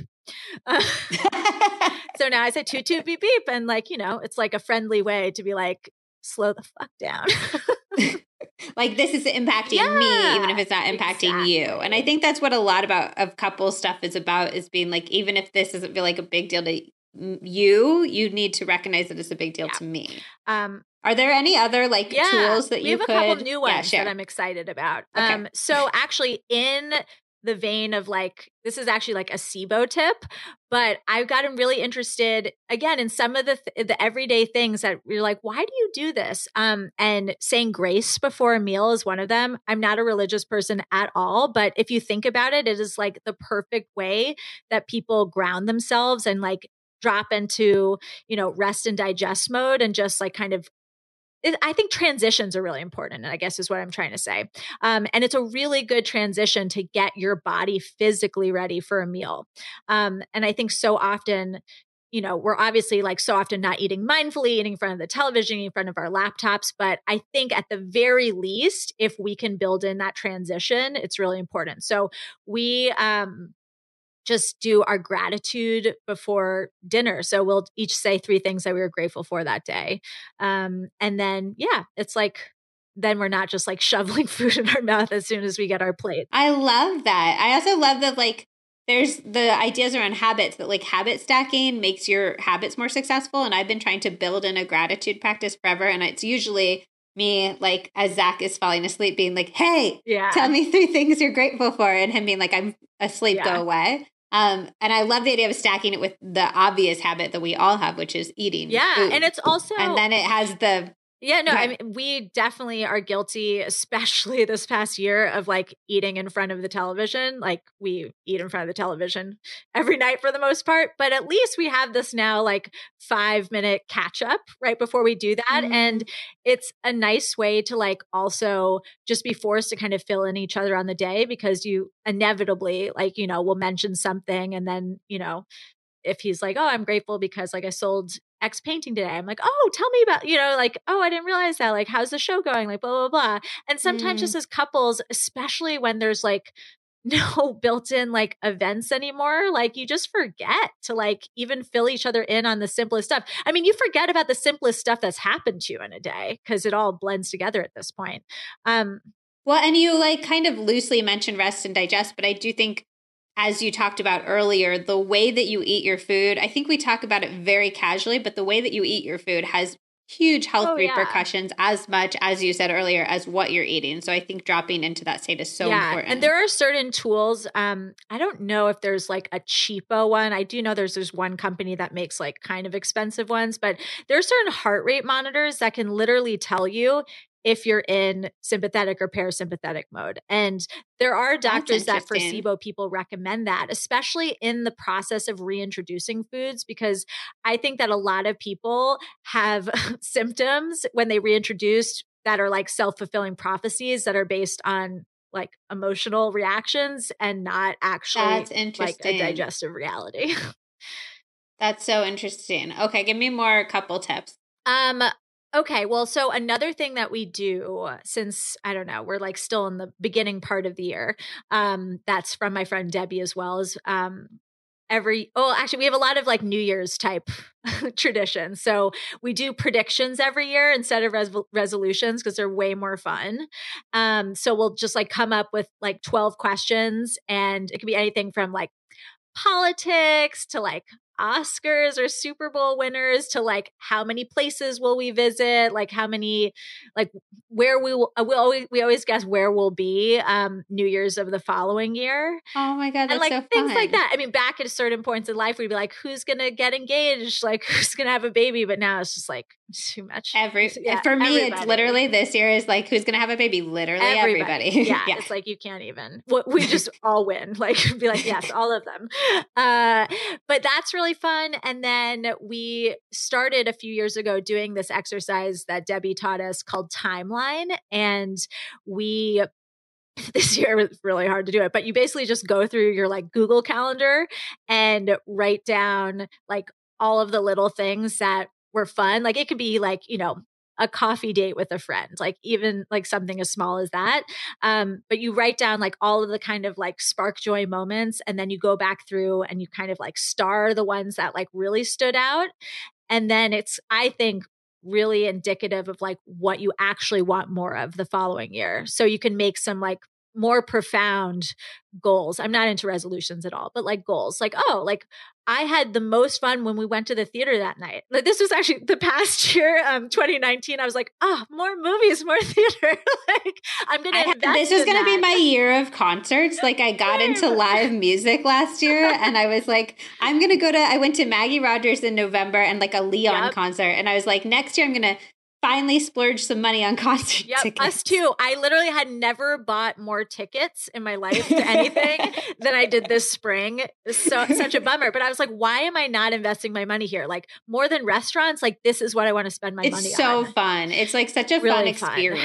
Fun. totally. Yeah, for sure. So Someday. yeah, that's what timeline taught me in 2019. And then in 2020, it was like wild because I literally think there was more things on the calendar in January than they were for the entire year combined. And well, so did you learn stuff during yes. timeline in 2020? Yes, I was like, I cannot believe I lived my life the way I did in January. I was like, I would drop dead if I had to do this many things in a week. So that was like, you know, eye opening. And then we kind of had to go to like our um camera roll for the inter- like for the seven months um in between because we had like literally nothing on the calendar and we were like we had like outdoor cocktails with like x y and z and like it's not on the calendar anywhere like we have to go through the camera roll um but it still actually you know i I say I'm better at this than Charlie is. I think most women are, but like I had like scheduled Zoom dates for a while with like um small groups and it was still, I think, indicative, and all timelines, I think, are indicative of this, of like who you actually spent time with that year. And like time can be virtual time too. Um, but also just like by way of the pandemic, I was like, oh my God, like we saw like our neighbors probably more than we saw like anyone else. Like, you know, it's kind of like it was like circumstance that really brought people together. And then it was just like who did I actually make time to like keep in touch with? Um, right. I think that's so fast. And I don't think it means that the people you don't make time to keep in touch with aren't like your friends or anything, but I do think it's interesting to figure out what sort of role different friendships play in your yes, life. And I was absolutely. able to learn a lot about my friendships in that way over the past year. But you also forget too, because it's like, I don't know, we all have our our histories, like and our webs of friends that like we just are tied to over time. Um, of course, some of us at this age have like gotten rid of the toxic ones over time, but like, you know, we're still holding holding on to, you know, people who we have histories with. And I think when you like really spell it out for yourself in terms of like who you're actually investing time with or who actually like that you're investing time with sparks joy, it can be really clarifying. And then it's like you don't have to feel guilty. You're like, oh no, like this person's my best friend now. And like I'm just like gonna go all in. Well, I think that the way you're spending time too, a huge realization Zach and I have had are like the friends that we need to like go out and get drunk with to have fun versus the friends that we just have fun on a Zoom date yeah. or things like that. And that's been really revelatory for us. Okay. I want to fit this in in our remaining time. I have like a zillion more things to talk to you about, which maybe I should have you. I will also say we've been talk- playing poker this year, just the two of us, and it's really fun. Oh. Can you play poker with two people? Absolutely. I didn't even okay. know how to play poker before this year. I learned in quarantine. And did Charlie teach you? Because you might yeah. not trust those rules. Like he I might know, be. we, we had to do some print. Like I had to have like a printout um, for the first little bit. I know now, but Full um, House is good. Yeah, that's yeah. right. but like doing activities together, that's huge for me and Zach yeah. too. Is it's like it's so much easier to just watch TV at night, but on the nights that we like break out a game or do anything out of the ordinary, it feels so much totally. so much better. Okay. This is the thing, the last thing I kind of want to talk to you about before I get into my questions that I ask everybody is something that I'm fascinated about about you. I think you'll probably be able to guess what it is. It's the thing I was most jealous of you about until I um talked to you about it, which is your childhood and who you were raised by. okay. Um, because it's I was raised by two very nice psychologists. Um, and it was fine. But then when I started to go off and try to have a creative career, I literally had no roadmap for it. And I didn't have anybody in my life who knew how to do it. And they, my parents were supportive, but it's always in that way of like, oh tell tell me how that works. Um and you were not raised like that. So can no. you tell me a little bit about maybe like who your parents are and how you were raised? Yeah so they're both creatives um like kind of prolific creatives i would say. Um my mom is a screenwriter. That's like how she made like her money. Um growing up she also has made a bunch of documentaries and directed movies. Like she's just and written novels. Like she is just like a renaissance woman of creativity. And my dad is primarily a theater director, but also is a playwright and has written movies and directed movies too. Can you drop like a few names just because they are like impressive? Yeah, he's done a lot of musicals that um, one might have heard of. Uh, Into the Woods probably be the most um, well known in like you know you probably did that at your high school kind of way.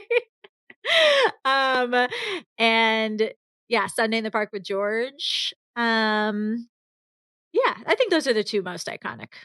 So you would like describe like that when you were a kid, you'd like come downstairs and your parents would have all of these like really known famous creative people like over at a dinner party or also feel like weird subjects of your mom's documentaries over at a dinner party or yes, stuff like that. That and that feels more, more notably. I, that feels so cool. And especially picturing it in like a New York apartment, which I don't know if you knew this, but I like pretended I was from New York in high school. And like I just dreamed of this. I, I reverse manifested a New York life for myself. Um, and it just felt like the coolest thing ever. And the way that you talk about it doesn't, I'd love to hear like basically what you think was good about being raised with those sort of creative uh what's the word? Like examples and what was less good that people like me who idolize it from the outside might not see. Yeah so as you said obviously a pro would be that i grew up with you know the creative example laid out but both in like i'd say like there were some cons to that as well. Um looking back, I know that I was incredibly privileged. And I know that probably for my entire life, both my parents were already successful in their fields and like financially successful to a certain extent. Um, but certainly growing up in New York really jaded me at the time to that because I had some just extraordinarily wealthy friends, first and foremost. But then, second, I think my parents were always anxious about money because it's still the freelance life. So, you know, I'd say probably, you know, like growing up, there were a few shows that my dad had that were successful in that he probably got like some residuals from them annually but other than that there's just, just still as like a creative and a freelancer like no stable income like per se. Like my mom was the main breadwinner as a screenwriter for many years, but when she as she reminded me also growing up like once she became a woman of a certain age, like those jobs just dried up. Even for screenwriting? I mean, I assume for like on-screen stuff, but for I don't think that's true for everyone, but that was very much her experience. That's really interesting. And, and I think sad. that's probably a bit different now. Um, but yeah, you know, I think I think her whether or not that's why her job's dried up, I don't know. My mom's incredibly talented, so I don't know why anyone wouldn't want to give her work, but you know, I think probably earlier on there was only so many slots for women. Uh, now there's like you know more of a quota to like ensure that the voices are a bit more diverse but um yeah i guess she just saw like being an aging woman as a strike against her. So you know luckily kind of my dad was able to pick up the slack as the years went on because in the theater um well and, and in movies to a certain extent too but in the theater like the residuals are really interesting and i i don't have like numerical associations in my head but like anytime a high school puts on a production of a show they have to pay for it oh i didn't know that yeah That's they have to i don't can't i don't know the terminology but like they have to buy the scripts like huh and like and not just from rights. like the New York street corner no, in Soho. no, it's like they have to buy it from like these companies that like sell the rights to local productions. Interesting. Okay, so even though like with that where even very successful creatives were having this sort of financial insecurity or I guess not even it, it, it's insecurity but it's also I think probably just like this financial the negative psychology element which I know yes. I struggle with in the freelance career of being like even if I feel flush not knowing if I'll feel flush yes. the next year messes with my brain and even having that demonstrated for you your whole life, you were like, that sounds good. I'm going to do that? Yeah. Well, I left college and got a corporate job, um, which was like, this is the con side is that my parents were just like, what is that? Um, they did not understand at all. I like went to, I had that's so funny. Lots of years of liberal arts education. And when senior year came around, this was 2007. So it was like right before things got really hard for people. But you know, I was like, okay, like, what do I do? Like, any creative job I want to get, like working for like a studio, a film studio in LA, like, those jobs don't recruit on campus. And like, those jobs hire and like you start on Monday. So I was like, well, I think I should just like apply to a job, like, you know, to have that experience. So I literally applied to like the one marketing job, like that recruited at the career fair. Like it was like the one job that wasn't finance or consulting. And it was um, a marketing position at L'Oreal.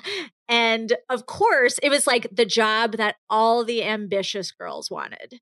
And because I gave zero fucks, of course, I got the job, um, which I still marvel at because, like, so many of my friends who are like titans of industry now didn't get the job and I did.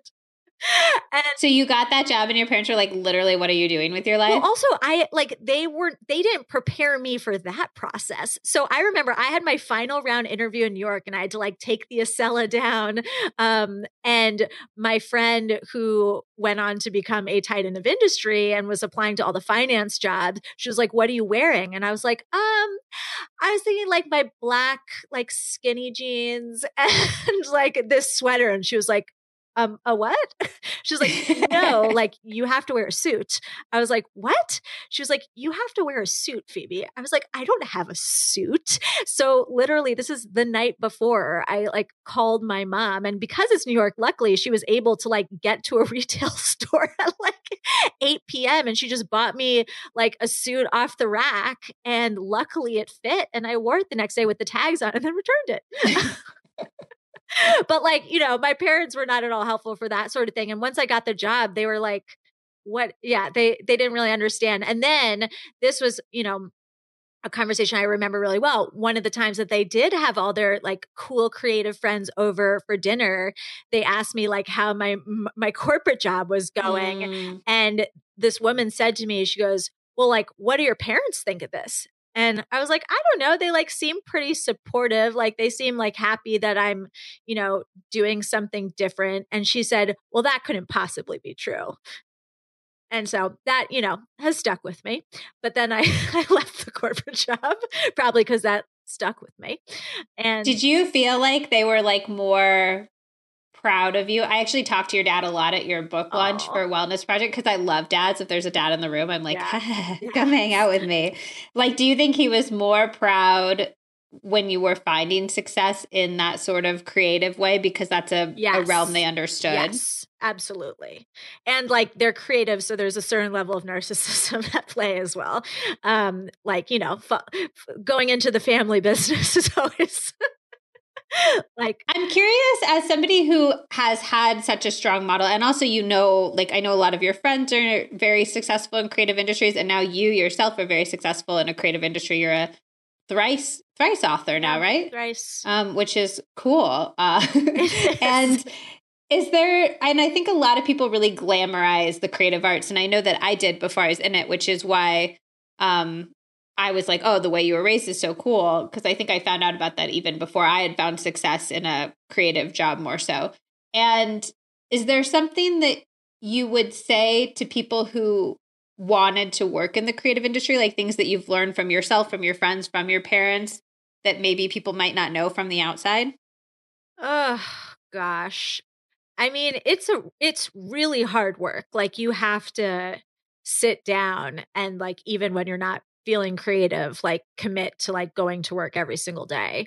Um and then there's always going to be like really unglamorous sides to it. Like there's i think book writing has way more unglamorous sides than what my parents do. Like they are not and not by way of like age or like I don't know, the time that they enter the industry, but just like even today, the projects that they do, like they are not responsible for marketing and PR at all for books, like that entirely rests on the author's shoulder. My dad's actually coming out with a book, um, his first book in May, and it's like the the process has like boggled his mind. And like he said to me, he's like, I have so much more appreciation for what you do. Has he come to you for advice on like how to get it out there? Not that part, because you know what? He's lucky. He'll like make a few calls and I'm sure like we'll get like a profile in the New York Times. Meanwhile, I'm like, you know, begging everyone to let me on their podcasts and like feeling like really this is the biggest win right here, right now who needs the New York this Times? Is, this is better than yeah, the New York Times. um, no, I think it was more just like the pace of things that he really struggled with. And then also just like not being like the, your publisher is like not really like it's not a collaborative process in a lot of ways. Like he just felt like he was like alone in a room, like and he's used to like very collaborative mediums um, where like you're just like constantly working in a team environment. Um, and I think, yeah, he felt it was really lonely. And also that just like he never had the answers he needed. He's like, I have no idea when my book's going to come out. Like, and what do you think? I think what you said about like, you have to just sit and do the creative work is really important too. Like, I think a lot of people who don't do it as work assume you can kind of wait for inspiration yeah. to strike. And I think there's something really interesting about no, you have to produce a certain output and i think for me for me overcoming that hurdle was realizing that my output wouldn't always meet my own standards yeah. and that was the thing that let me overcome that but i'm curious if there's what lets you do that like what lets you create creative stuff every day even when you're not inspired well i'll say like to go back to like the cons of growing up with parents like this like i had so many chips on my shoulder i had so many creative just like blockages that were self-imposed. Like I Wait, why? Like how so? Oh, I mean, I write books because I didn't want to I write nonfiction books because I did not want to dabble in any of my parents' mediums. And they they have a lot of mediums between the two of them, so that was not easy to do. It was like I had to find my own way. Well, and is that because you were worried your work wouldn't measure up? Was it worried because you you thought people would say this is nepotism at work? What what was the fear there? Um the measuring up part, for sure. Um I worry about nepotism no matter what. Like I worry about nepotism with like me writing like a SIBO book. Like like my parents did you not get to write me. the SIBO book because your dad did Into the Woods. the Into the Woods audience really overlaps really with the. SIBO audience. Really um, anyway, those two things though are both things I've had to overcome just in my own work over the years. Um, meant like in therapy. Um, but I like even in college was until this year, I was like terrified to like do anything that involved dialogue. Like I was just, I don't know. I was like, it was like too similar. I, I was just worried I wasn't going to be good at it. And yeah, it was so dumb. Like it's much easier, honestly, than what we write. I did. And then this year you wrote a screenplay, which is really, it's a really interesting lesson in making something available to your life that you told yourself that wasn't available yes. to you? Is there something that you would like? Was there something critical that helped you sort of take that leap or overcome that roadblock? Yes. Well, I think just maturity and, you know, getting over my imposter syndrome and my current vocation and just like I don't know, has a halo effect for other avenues. And just like feeling secure enough in my career that like I'm like, okay, like I really want to do something different now. And each of my books have been really different from one another. Like I think I'm just someone who like needs um to mix it up all the time. Like I couldn't just like keep like I'm not like Ina Garten. I couldn't keep writing the same book every single year. She's brilliant at it. That's like not my bag. I need to constantly be challenging myself in some ways. Um, which, you know, leads to a lot of grief. but it's um, but maybe more but excitement, too. too. Exactly. So I think I finally got like finally reached the point this past year before this book came out, probably because it was like so technical um and like science heavy that I was like, I really need to try fiction. And um, what actually got me to physically like sit down and write the screenplay though was like a little online program that just like created accountability. And it really taught me that like it is not about creativity. You just sit down and you write for two hours every single day and you'll have a script. And then you can edit it later. Yes. And then it took me six months to sit back down and like do any of the edits. And I was just doing them this past weekend. It literally, yeah, I finished it almost a year ago and have yet to edit it. Um, so yeah, that was hard too, but I'm doing it. Okay, this is my last question about sort of the creative thing, but you've also kind of done where you had private chefing and you had your core income and then you were pursuing these other sort of more Yeah. passion projects on the side. And I have a lot of mixed feelings about the notions of side hustles and whether or not I recommend them to people who are pursuing creative class or creative careers. I really debate between being like having a stable Mm. source of income is the thing that lets you actually produce the work you want Yes. to produce. And on the other side, I worry that we're I guess telling everybody that they should almost like work themselves to the point of burnout, that you should have your normal job and you should have your side hustle and you should be working on these things at the same time. So I'm really curious as somebody who has kind of experienced both ends of having your creative career be your full career and be your side hustle. What are your thoughts on those? I hate the term side hustle. Um, like what does that even mean? Like which part's the side hustle? Like I don't know. And That's an why is it a hustle? question. Like why isn't it just like an outlet or a passion or just like a fun project? Why is it a hustle?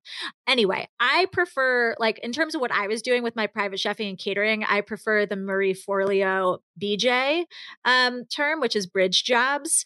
That to me like Mm. has always spoken to me more as a freelancer. It's like not the idea that I, I think what you did was very cool, like and probably easier to have just like a full time job that allowed you like a little bit of extra time because you were so good at it to do your own thing on the side. Um, for me, it was more like I felt like I needed to have so many different jobs so that, you know, if shit hit the fan or, you know, if just my life constantly evolved, that I would always have like one thing to count on. And that has proven to be so helpful for me. And the pandemic is like the ultimate examples. Like I was so lucky that I have all these different sources of income because there were years where private chefing and catering and private teaching were like the majority of my income and even like as I phased out of private chefing and and catering, like the private teaching took over that. And literally at the beginning of 2020, I was like, you know what? I think it's finally time. I'm finally making enough money in these other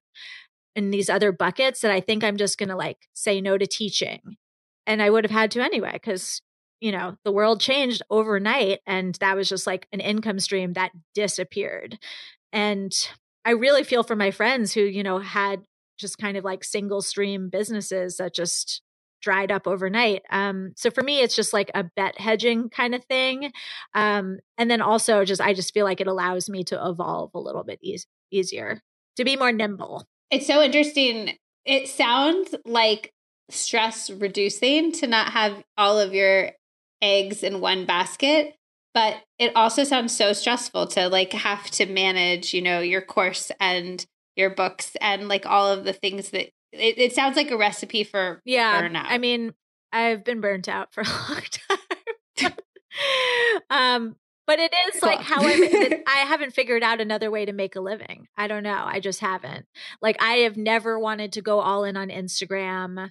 Um, I kind of have found myself over the last two years, like being able to go more all in on like my website um like through the ad revenue and through like affiliate stuff it, to be like a consistent chunk um but you know on top of that still i i want to have like these other things um so i've got my course and my ebooks and i still had teaching for a while and now i kind of do a little bit of virtual teaching but I don't know. I don't know. It's it's hard because when you decide to of course, when you eliminate one one of your many odd food jobs, you are literally closing off an income stream. And you have to be confident that like you're going to be able to make that up in the other things you're doing. And some things just have like a threshold, like with teaching and the private chefing, like I could have made more money working myself to the bone, but it's like it's my time. It's not scalable to a certain extent unless I were to like build some sort of empire. Um, luckily, like with my website and the course, like it is scalable. But on the flip side of that, it's like I can't really control how many people are coming to my site a month. I can't really control how many people are signing up for my course. Like I could invest in ads, I could do all these things, but you know, it's a little bit more um eh, not necessarily correlated to the amount of time I put into it. All right, I have a few questions that I ask everybody. Um, they're quick fire ish, I like to say, because nothing of yes. this podcast is truly quick fire. Um, but let's start with Is there something that you've purchased recently that's changed your life or made you healthier? Happier? Oh my God, recently. Like in quarantine. I mean, the sauna blanket was the quarantine MVP. Like that's for sure. Okay, uh, this is a small one that goes in that category, but um I have a wonderful like bath tray that can hold a book and a wine glass. and it's like whenever I like post pictures from my bath, people are like, Where did you get that? It's like a cheapo thing that's like bamboo off of Amazon, but it just makes the whole bath experience much more luxurious. I love that. Do you feel successful and why or why not? I actually do feel successful in the past year. It's really I've like feel like I've really emotionally come into to that feeling. Um, I don't know. Like this book, I just had so much less imposter syndrome going into the book process. Like the Wellness Project, I legitimately like did not go full steam ahead and like pitching and like putting myself out there before it came out because I was so scared about like what people would think about it. And it probably took until like a year after it came out when I was like, damn it, like this is a really good book. Like, I'm really sad that I didn't, I don't know, that more people didn't read it. Um, not that it did bad, but like, you know, it just didn't, I don't know. I, I don't think I, I think my own attitude about it in like the essential period where like momentum is formed definitely had something to do with it. Um, so I don't know. I think it's part of just like having this many years under my belt and like really investing in the expertise. Um, I also will say, like, I really did not feel like a health expert when I wrote the Wellness Project. Like, I was pretty new into that side of the food world. And with SIBO made simple, like for better or worse, like I just like I, I've only been doing SIBO stuff for two years. And in that time though i've like really built this accidental expertise that like i actually do feel confident saying that i have this strange sibo expertise i do think it's the two things about imposter syndrome is one to kind of recognize that like most people have it to some extent even yes. the people you perceive as incredibly successful which kind of you don't need to get rid of it all the way but i also think to your point one of the best ways to overcome imposter syndrome is just to learn so much about what you're talking about. Like, I think sometimes an imposter syndrome can be a really nice, almost like gut feeling guiding you towards maybe you don't have enough education in this subject. I think mm-hmm. there's a lot of internet experts these days kind yes. of trying to be experts in fields before they are. And I think if you feel like you have imposter syndrome, one, maybe like give yourself a little bit of breathing room and and uh, grace with that. But two, maybe ask yourself is this something you are an expert in? And and should you be giving people advice on that subject? Yeah. I will also say that like that is kind of what makes me feel successful. I kind of always i've always from an early age probably because of my parents like prolificness been like my goal in life is not to like be any one thing. It's just to like get to a point in my career where i have like the clout and I don't know, the gravitas to be able to like do whatever I want. So if that's write a novel, write a screenplay, like to have enough clout that like I can get those deals and make it happen. I don't think I'm I'm there to to some extent, but I do think internally I'm much more there and like believing in myself that I could produce these other things. And I think I now realize that that is so much more important. And like that's actually the true driver of success, more so than just like, I don't know, a platform, for lack of a better word. I love that. What do you think is the best way to spend 20 minutes every day in terms of living a healthier, happier life? I think probably meditation or doing some sort of active mindfulness because now for me, hypnotherapy has replaced my meditation. Have you ever been somewhere in the world where like the people who live here really got it right in terms of living a healthier, happier life? Oh my gosh, like so I want to choose so many different places. Um okay, so I think I'm to have to choose two, but the first one I would say would be Hydra in Greece, like kind of very much because of like the blue zone mentality. Like, you know, they're like old crusty men like smoking their cigarettes, like, but there are no cars on the island. So like it's teeny. Everyone has to walk everywhere. It's like fairly hilly. It's small. There's like nowhere to go. You're just like wandering around town. But I think that inherently, like everyone's just walking more and like into an old age. But it's also kind of this like posh, very touristy town. So I don't know.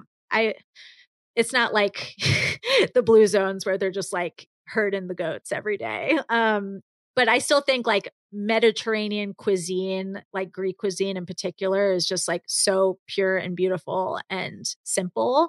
Um, but I will say, and you're gonna like this one, Slovenia is also up there. Um, you know, the cuisine in and of itself is not like stereotypically like healthy food. Like it's a lot of like kind of like Hungarian, like shtetl, for lack of a better word, shtetl food. Um, but then like kind of in, in more like not upscale areas, but like more cosmopolitan areas, like the food is so local and gorgeous. And even like kind of the pubs we went to in like really small towns, like they always had just like a fresh trout, like from the nearby stream. And more so though, like the healthy mentality, I think is like they're so outdoorsy there, like just the the passion for outdoor activity. Um, well, the nature is like beautiful. so beautiful. And I don't know, like the people there were just really nice and seemed happy. And I think partially there, it's because the country has such an interesting war torn history. Um, there are certain parts of Slovenia that have been four different countries in the last like in someone's lifetime not even like the 90 year olds but like someone who's like our parents age has lived in four different countries and i don't know i think like as horrible as that probably was for them at certain points in life um i don't know it's kind of how i see some of my friends grandparents who are holocaust survivors like it just for certain people, it does imbue like a YOLO like type of optimism. It can absolutely crush other people, but um, I think I kind of saw that a little bit in Slovenia. Like it wasn't very much like a, it didn't feel like a hardened place. It felt like a happy place. I'm so curious when this pandemic is over if if we're gonna feel like that. I know. Um, or if like I'm I'm just or if we'll just forget about it and go back to normal, or there's all the people who've just been normal the whole time. Or like yeah. I'm curious what the effect on the national psyche, particularly in places that were hit very hard, like the U.S., um, will be. I'm very curious. I'm I'm with you. I I don't know. I don't know even personally know how emerge. um, okay, and last one. What is one big mistake you made? And then finish us on one thing that you feel like you really got right, one thing you really nailed. Oh my gosh, I forgot to prepare for this one, even though I should have known it was coming. Um, okay, one mistake I made early on in my career, I kind of started my side hustle when I had my corporate job, was I started a food blog with my best friend from high school. And it did not end well for us, unfortunately. And I think eh, there was just a lot of naivete about like what it takes to have a healthy partnership and a lot of communication that wasn't there and like frankly like a lot of like contractual clarification that just never existed so i think unfortunately it's not like the meltdown of our relationship and our business our friendship and our business relationship like that wasn't necessarily the mistake because i think that's very human but um the big lesson that i learned from it was just you know about partnership and you know transparency and just i don't know communication i guess in general um and some did that translate into you having a prenup in your uh, marriage? No, we don't have a prenup. Just in terms of like having everything really outlined that in a partnership, sure. that was I, where my mind immediately yes, went I set to. Charlie's expectations very low from the from the get go. I told him I was never going to marry him. I might not want children, and like just really set set the bar very low. And then have now gone back on all the things I said. We're married. Um, one thing I got right. I mean, I think I've gotten my relationship right. You certainly make me feel like I've gotten my relationship right. You really, I think you guys are like such um a, a grown up healthy couple. Like I think there's a lot of couples they're just like, oh, they're couple goals. They live like this couple goals life. But you guys are really an example to me of like what a grown up. See, that means a lot as someone like. who had a lot of dysfunctional relationships over the course of a lifetime. But I also think you've done a lot of work. Like you've, I feel yes. like you've done the work to deserve to get that almost. You know. Thank you. I will say what we've done right in our relationship is both of us going to therapy separately and together. Um, but like honestly, the work that both of us do individually is way more impactful than anything we could do together. Awesome. Well, Phoebe, if people wanted to keep up with your journey, where is the best place to find you? I have a website called feedmephoebe.com where you can find recipes. You can find like SIBO 101 info. Um, there's like a resources tab. You can go there and just click on SIBO. And then you can also find my podcast, which is SIBO Made Simple. So if you want to like really nerd out, um, you can go to that. And then if you want to check out the book, that is just SIBOMadeSimple.com. And there's a little gut heal bootcamp freebie um, for people who buy early, which I don't know, is still right now. So go check that out if you're interested. and Instagram, you're Phoebe Lapine. Yes, just my name, Phoebe Lapine. All right. Well, thank you so much for taking the time to chat with me today. This was so fun. I love talking to friends. I hope you loved this episode with Phoebe and you took as much information from it as I did. If there is anybody in your life who you think would benefit from the wisdom that Phoebe shared in this episode, I would so appreciate if you would share it with them. I'm thinking particularly anybody who struggles with gut health issues or SIBO or anything like that please just send them a link to the episode. I massively appreciate it, and I'm sure that they will massively appreciate it as well. If you loved this episode with Phoebe, I would so appreciate a quick rating or review on whatever podcast platform you listen to. It helps other people find the podcast, and it just makes a really big difference. It's a great free way to show support to your favorite content creators. All right, thank you so much for listening. I really appreciate you taking the time to spend this hour and a half with me. It means the world to me, and I can't wait to see you on the next episode of the Healthier Together podcast.